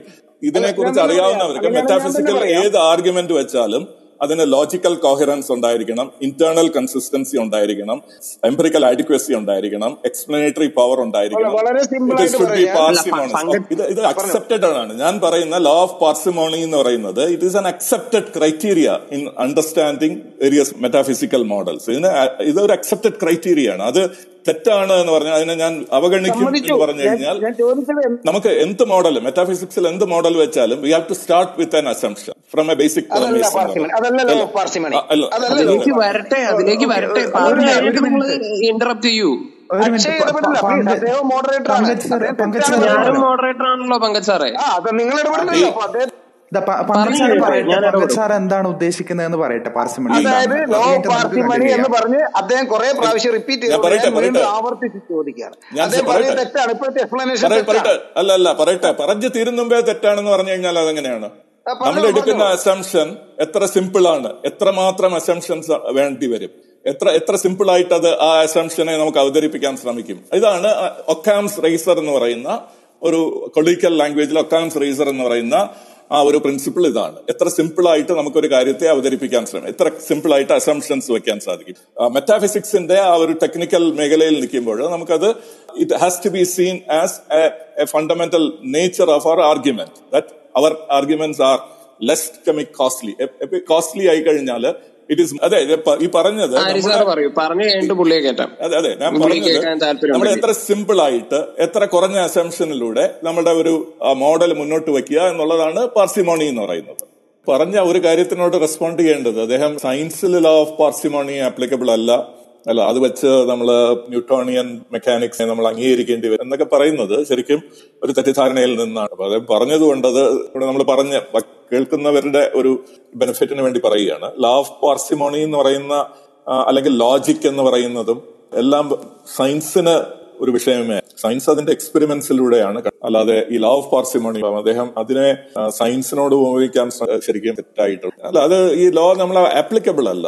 ന്യൂട്ടോണിയം മെക്കാനിക്സും ജനറൽ തിയറി ഓഫ് റിലേറ്റിവിറ്റിയും എല്ലാം they are based on experimental proofs ആണ്. എംപെറിക്കൽ എവിഡൻസസിന്റെ വെളിച്ചത്തിൽ കൊണ്ടുവന്നിട്ടുള്ള കൺക്ലൂഷൻ ഇവിടെ ഈ ഈ അസംഷൻസ് വാസ്തവത്തിൽ നിലനിൽക്കുന്നില്ല. We have empirical proof for both അന്നത്തെ രീതിയിൽ നമുക്ക് സമർത്ഥിക്കാൻ സാധിക്കുന്ന രീതിയിൽ ന്യൂട്ടോണിയൻ മെക്കാനിക്സിനെ സാധൂകരിക്കുന്ന എംപെറിക്കൽ പ്രൂഫ്സ് ഉണ്ടായിരുന്നു. പിന്നീട് അത് തെറ്റാണെന്ന് മനസ്സിലായി. പിന്നീട് Einsteinian general theory theory of റിലേറ്റിവിറ്റിയെ സമർത്ഥിക്കുന്ന എക്സ്പെരിമെന്റ് എക്സ്പെരിമെന്റൽ പ്രൂഫ് ഇന്നും നിലനിൽക്കുന്നുണ്ട്. തെറ്റാതെ നിലനിൽക്കുന്ന കാര്യമാണ്. അവിടെ നമുക്ക് എക്സ്പെരിമെന്റൽ പ്രൂഫ് എംപെറിക്കൽ ഡേറ്റയാണ് ഇമ്പോർട്ടന്റ് നമ്മുടെ ഈ ഒക്കാംസ് റേസർ അവിടെ പ്രവർത്തിക്കേണ്ട ആവശ്യമില്ല.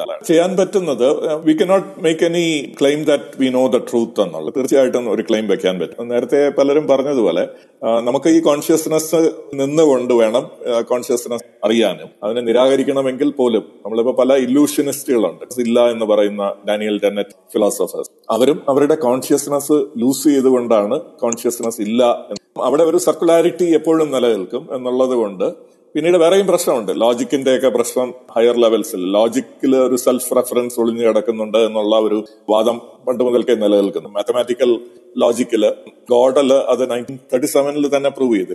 നമ്പർ തിയറിയിൽ ഒരു സെൽഫ് റെഫറൻസ് ഒളിഞ്ഞു കിടക്കുന്നു. ഈ ലോജിക്കിനെ ക്വസ്റ്റ്യൻ ചെയ്യുന്ന ഒരു പ്രശ്നമൊക്കെ വരുന്നത് we cannot say what is the reality truth എന്നുള്ളത്. We can make certain models which will very close to truth എന്നുള്ള. അത് നമ്മൾ we analyse whether how close we are to truth എന്നുള്ള.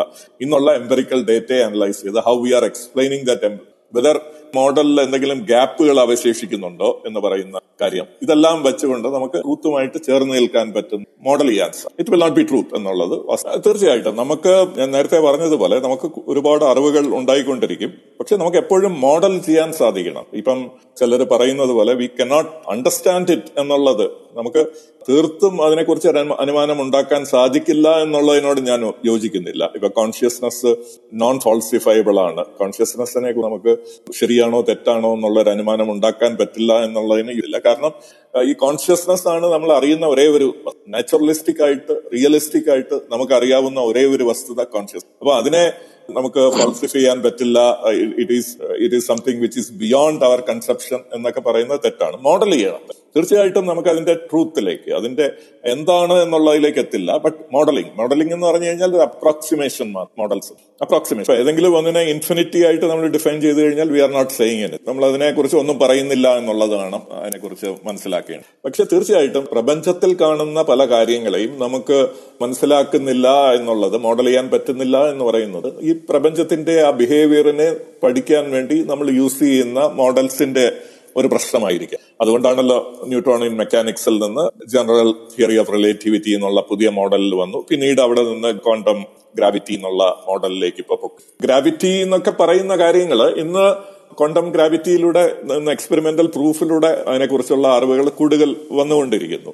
കാണുന്ന പ്രപഞ്ചം is only a representation of the reality എന്നുള്ളതാണ് നമ്മൾ model ചെയ്യുന്നത്. നമ്മൾ കോൺഷ്യസ്നെസ് ആണ് ഫണ്ടമെന്റൽ എന്ന് പറയുമ്പോൾ. നമ്മൾ കാണുന്ന ഔട്ട്സൈഡ് വേൾഡ് റിയൽ ആണെന്ന് പറയും. It is what we are seeing is only screen of perception അതുകൊണ്ട് നമ്മളൊരു ഒറിജിനൽ ഫുട്ബോൾ കളി കാണുന്നതും ടി വിയിലൂടെ കാണുന്നതിലും തമ്മിലുള്ള വ്യത്യാസമാണ്. അപ്പൊ ടി വിയിൽ കാണുന്ന ഒരു അനുഭൂതിയാണ് നമ്മൾ കാണുന്ന പ്രപഞ്ചമായിട്ട് നമുക്ക് കാണുന്നത്. അതിന് തൊട്ട് പിന്നിൽ റിയാലിറ്റിയാണ് നമ്മൾ ഈ ടി വിയിലെ പിക്സൽസ് അനലൈസ് ചെയ്തുകൊണ്ട് റിയാലിറ്റിയെ പഠിക്കാൻ ശ്രമിക്കുന്നതിന്റെ ഒരു പ്രശ്നമുണ്ട്. ടി വിയുടെ പിക്സൽസിനെ അനലൈസ് ചെയ്ത് കഴിഞ്ഞാൽ we get some symbolic representation of what is the reality നമ്മുടെ റിയാലിറ്റി എന്താണ്? ആ സ്ക്രീനിൽ പിന്നിൽ നിൽക്കുന്നത് എന്നുള്ളതിനെ കുറിച്ചുള്ള ഒരു ധാരണ കിട്ടും. പക്ഷെ അത് പൂർണമായിട്ടുള്ള ഒരു അറിവായിരിക്കും എന്നുള്ളത് തീർച്ചയായിട്ടും ഒരു പ്രശ്നമാണ്. നമുക്ക് ആ പൂർണമായിട്ടുള്ള അറിവ് കിട്ടണമെങ്കിൽ കോൺഷ്യസ്നെസ്സിനെ വെച്ച് കോൺഷ്യസ്നെസ്സിനെ മനസ്സിലാക്കുക കോൺഷ്യസ്നെസ് നിന്ന് മാറ്റി നിർത്തി ഒബ്ജക്ടിഫൈ ചെയ്ത് ചെയ്യുക എന്നൊക്കെ പറയുന്ന ഫലേഷ്യസ് നിർത്തുന്നതിന് മുമ്പ് ഞാൻ ഒന്ന് തുടങ്ങി വെച്ചപ്പോൾ നമ്മളിത് കുറെ നേരമായി ചർച്ച തുടങ്ങിയത് ഏഴു മണിക്കാണ്. ആ സമയത്ത് പറഞ്ഞു തുടങ്ങിയപ്പോൾ ഒരു ഇല്യൂഷനെ കുറിച്ച് പറയുകയുണ്ടായി. അതായത് റബ്ബർ ഹാൻഡ് ഇല്യൂഷൻ എന്ന് പറയുന്നത് നമ്മളുടെ ഒരു കൃത്രിമമായിട്ടുള്ള ആർട്ടിഫിഷ്യൽ ആയിട്ടുള്ള ഒരു കൈയെ എങ്ങനെ നമ്മുടെ ബോധം സ്വന്തം കൈയായിട്ട് തിരിച്ചറിയുന്നു എന്നുള്ള റബ്ബർ ഹാൻഡ് ഇല്യൂഷൻ. അതുപോലെ വേറൊരു ഇല്യൂഷനാണ് ചക്കർ ഷാഡോ ഇല്യൂഷൻ എന്ന് പറയുന്നത്. അതിന്റെയും ലിങ്ക് ഞാൻ മുകളിൽ കൊടുത്തിട്ടുള്ള റെഫറൻസിൽ ഏറ്റവും അവസാനമായിട്ട് ചെക്കർ ഷാഡോ ഇല്യൂഷനിൽ കാണിക്കുന്നതും ഒരു ചെസ് ബോർഡ് പോലുള്ള ഒരു ബോർഡിൽ നമ്മളൊരു വസ്തുവിനെ നിർത്തിയിട്ട് സിലിണ്ടർ പോലുള്ള ഒരു വസ്തു നിർത്തി കഴിഞ്ഞാൽ ഒരേ കളറിലുള്ള രണ്ട് സ്ക്വയറുകൾ വ്യത്യസ്തമായിട്ടുള്ള കളറായിട്ട് നമുക്ക് തോന്നും എന്നുള്ളത്. ഒരു ഇല്യൂഷനായിട്ട് തോന്നും. ആ ഒരു സിലിണ്ടർ അവിടെ നിന്ന് മാറ്റിക്കഴിഞ്ഞാൽ നമുക്കത് രണ്ടും ഒരു കളറാണെന്ന് കാണാൻ അപ്പം ഈ ഒരു കാര്യത്തെ വെച്ചുകൊണ്ട് പലരും ബോധം എന്നുള്ളത് അൺഡിപ്പെൻഡബിളും അൺറിലയബിളുമായിട്ടുള്ള ഒരു കാര്യമായതുകൊണ്ട് അതിൽ നിന്നുകൊണ്ട് നമുക്കൊരു നമുക്ക് കിട്ടുന്ന അറിവുകളും അൺഡിപ്പെൻഡബിൾ ആണ് ആ ബോധത്തിനെ പ്രപഞ്ചത്തിന്റെ ഒരു ഫണ്ടമെന്റൽ ആക്കുന്നതും അൺഡിപ്പെൻഡബിൾ ആണെന്ന് പറയുന്നുണ്ട്. വാസ്തവത്തിൽ അത് തെറ്റായിട്ടുള്ള ഒരു ലോജിക്ക് പ്രയോഗിക്കുന്നത് കൊണ്ടാണ് അത്തരത്തിലുള്ള ഒരു കൺക്ലൂഷനിലെത്തുന്നത്. കാണുന്ന ഇല്യൂഷൻസിനെ ഇല്യൂഷനായിട്ട് മനസ്സിലാക്കുന്നതും നമ്മുടെ ബോധത്തിൽ നിന്ന്. തീർച്ചയായിട്ടും ഒരു ചില പ്രത്യേക സാഹചര്യങ്ങളിൽ നമുക്ക് ഇല്യൂഷൻസ് ഉണ്ടാകും. പക്ഷെ ആ ഇല്യൂഷനെ തിരിച്ചറിയാൻ അറിയാനുള്ള കഴിവും നമ്മുടെ ബോധത്തിന് നിന്നാണ് വരുന്നത്. അല്ലാതെ ബോധത്തിന് പുറത്തു നിന്നുള്ള ഏതെങ്കിലും അറിവിൽ കൂടെ അല്ല ഇത് ഇല്യൂഷൻ അല്ല ഇല്യൂഷൻ ആണ് എന്ന് നമ്മുടെ ബോധത്തിൽ കൂടെ തന്നെയാണ് നമ്മൾ ഇല്യൂഷൻസിനെ എല്ലാം നമ്മൾ മനസ്സിലാക്കുന്നത്. എന്നതുകൊണ്ട് ബോധം അൺറിലയബിൾ ആയിട്ടുള്ള എപ്പിസ്റ്റമിക്കലി അൺറിലയബിൾ ആയിട്ടുള്ള എപ്പിസ്റ്റമിക് കോൺഫിഡൻസ് കുറഞ്ഞ ഒരു കാര്യമായിട്ട് നമുക്ക് പറയാൻ സാധിക്കും കൺക്ലൂഡ് ചെയ്യുന്നതിനുണ്ട്. ഞാൻ ജസ്റ്റ് പറഞ്ഞ കാര്യങ്ങൾ ഒന്നുകൂടെ ഓടിച്ചു പോകാം. നമ്മുടെ പൊതുധാരണയിലുള്ള ഒരു തെറ്റായിട്ടുള്ള ഒരു അസംഷനാണ് കോൺഷ്യസ്നെസ്സും മാറ്ററും ഒരു ദ്വൈമുഖമായിട്ട് നിൽക്കുന്നത്. ഒരു ഡൈക്കോട്ടമി ആയിട്ട് ഒരു ശരിയായിട്ടുള്ള ഡൈക്കോട്ടമി ആണെങ്കിൽ അത് എപ്പിസ്റ്റമിക്കലി സിമെട്രിക് ആയിരിക്കണം. അതായത് ഒരേ എപ്പിസ്റ്റമിക് ലെവലിൽ നിൽക്കുന്നതായിരിക്കും വാസ്തവത്തിൽ ബോധം എന്നുള്ളതും മാറ്റർ എന്നുള്ളതും ഒരേ എപ്പിസ്റ്റമിക് സിമെട്രി ഉള്ളതല്ല ഒരേ എപ്പിസ്റ്റമിക് ലെവലിൽ നിൽക്കുന്നതല്ല. ഫിസിക്കലി ഒബ്ജക്റ്റീവ് മാറ്റർ എന്ന് പറയുന്നത് ഒരു എക്സ്പ്ലനേറ്ററി മോഡൽ മാത്രമാണ്. അബ്സ്ട്രാക്ഷൻ ഓഫ് കോൺഷ്യസ്നസ് കോൺഷ്യസ്നസിന്റെ ഒരു അമൂർത്തമായിട്ടുള്ള ഒരു മനസ്സിലാക്കൽ മാത്രമാണ് മാറ്റർ എന്നുള്ളത്. മൂർത്തമായിട്ട് നമ്മൾ അറിയുന്നത് നമ്മൾ കൺക്രീറ്റ് ആയിട്ട് അറിയുന്നത് നമ്മുടെ ബോധത്തെയാണ്. മാറ്റർ എന്ന് പറയുന്നത് ദ്രവ്യം എന്ന് പറയുന്നത് ഒരു ഇൻഫറൻസ് ആണ് ഒരു അസംഷൻ ആണ്. കോൺഷ്യസ്നസ് എന്ന് പറയുന്നത് നമുക്ക് സ്വയത്തമായിട്ടുള്ളതാണ്. അതാണ് റിയൽ ആയിട്ടുള്ളത്. റിയലിസം എന്ന് പറയുന്നത് കോൺഷ്യസ്നസ് ഡിഫറൻസ് ആണ് മാറ്റർ എന്ന് പറയുന്നത്. ഈ എപ്പിസ്റ്റമിക് സിമെട്രി കോൺഷ്യസ്നെസ്സും ദ്രവ്യവും തമ്മിൽ ബ്രേക്ക് ചെയ്യുന്നത് കൊണ്ട് ഇത് രണ്ടും കമ്പയറബിൾ അല്ല. വൈമുഖമായിട്ട് നിൽക്കുന്ന ഈ ഒരു നമ്മൾ അനുമാനിക്കുന്ന ഈ ഒരു കാര്യം തെറ്റാണ് നമുക്ക് മനസ്സിലാക്കാൻ ഈ ഒരു മനസ്സിലാക്കൽ നിന്ന് മനസ്സിലാക്കലിന്റെ പ്രാധാന്യം എന്ന് വെച്ച് കഴിഞ്ഞാൽ നമ്മൾ അറിയുന്ന അനുഭവങ്ങൾ പ്രാഥമികമായിട്ടുള്ള അനുഭവത്തെക്കാൾ കോൺഫിഡൻസ് കുറവുള്ളതാണ് നമ്മൾ ഈ അബ്സ്ട്രാക്ഷൻസ് മാറ്റർ എന്നുള്ള abstraction first level of abstraction second level of abstraction മാറ്ററിന്റെ properties spin charge mass എന്നുള്ള abstraction different level higher level of അബ്സ്ട്രാക്ഷൻസിലേക്ക് പോയേണ്ടി ഈ സൂപ്പർ സ്ട്രിങ് തിയറി പോലെ നേരത്തെ ഇവിടെ എതിർത്തു. സൂപ്പർ സ്ട്രിംഗ് തിയറി നിങ്ങൾക്ക് അറിയാത്തത് കൊണ്ടാണ് നിങ്ങൾ അങ്ങനെ പറയുന്നത്. നമ്മൾ സൂപ്പർ സ്ട്രിംഗ് തിയറിയെ ശരിയാണെന്നോ തെറ്റാണെന്നോ പറയാനല്ല ശ്രമിക്കുന്നത്. സൂപ്പർ സ്ട്രിംഗ് തിയറി പോലുള്ള തിയറികൾ ഉണ്ടാകുന്നത് when you have abstractions within abstractions within abstraction ഇതിനെ ആർക്കും ഇവിടെ കണ്ടിക്കാൻ സാധിച്ചിട്ടില്ല. സൂപ്പർ സ്ട്രിംഗ് തിയറി ഒരു അബ്സ്ട്രാക്ഷൻ എക്സ്പ്ലനേറ്ററി അബ്സ്ട്രാക്ഷൻ മാത്രമാണെന്ന് ആണ് പറയാൻ ശ്രമിക്കുന്നത്. അത് സൂപ്പർ സ്ട്രിംഗ് തിയറി ശരിയാണോ തെറ്റാണെന്നോ ഉള്ള കാര്യത്തിലേക്ക് നമ്മൾ കടക്കുന്നില്ല.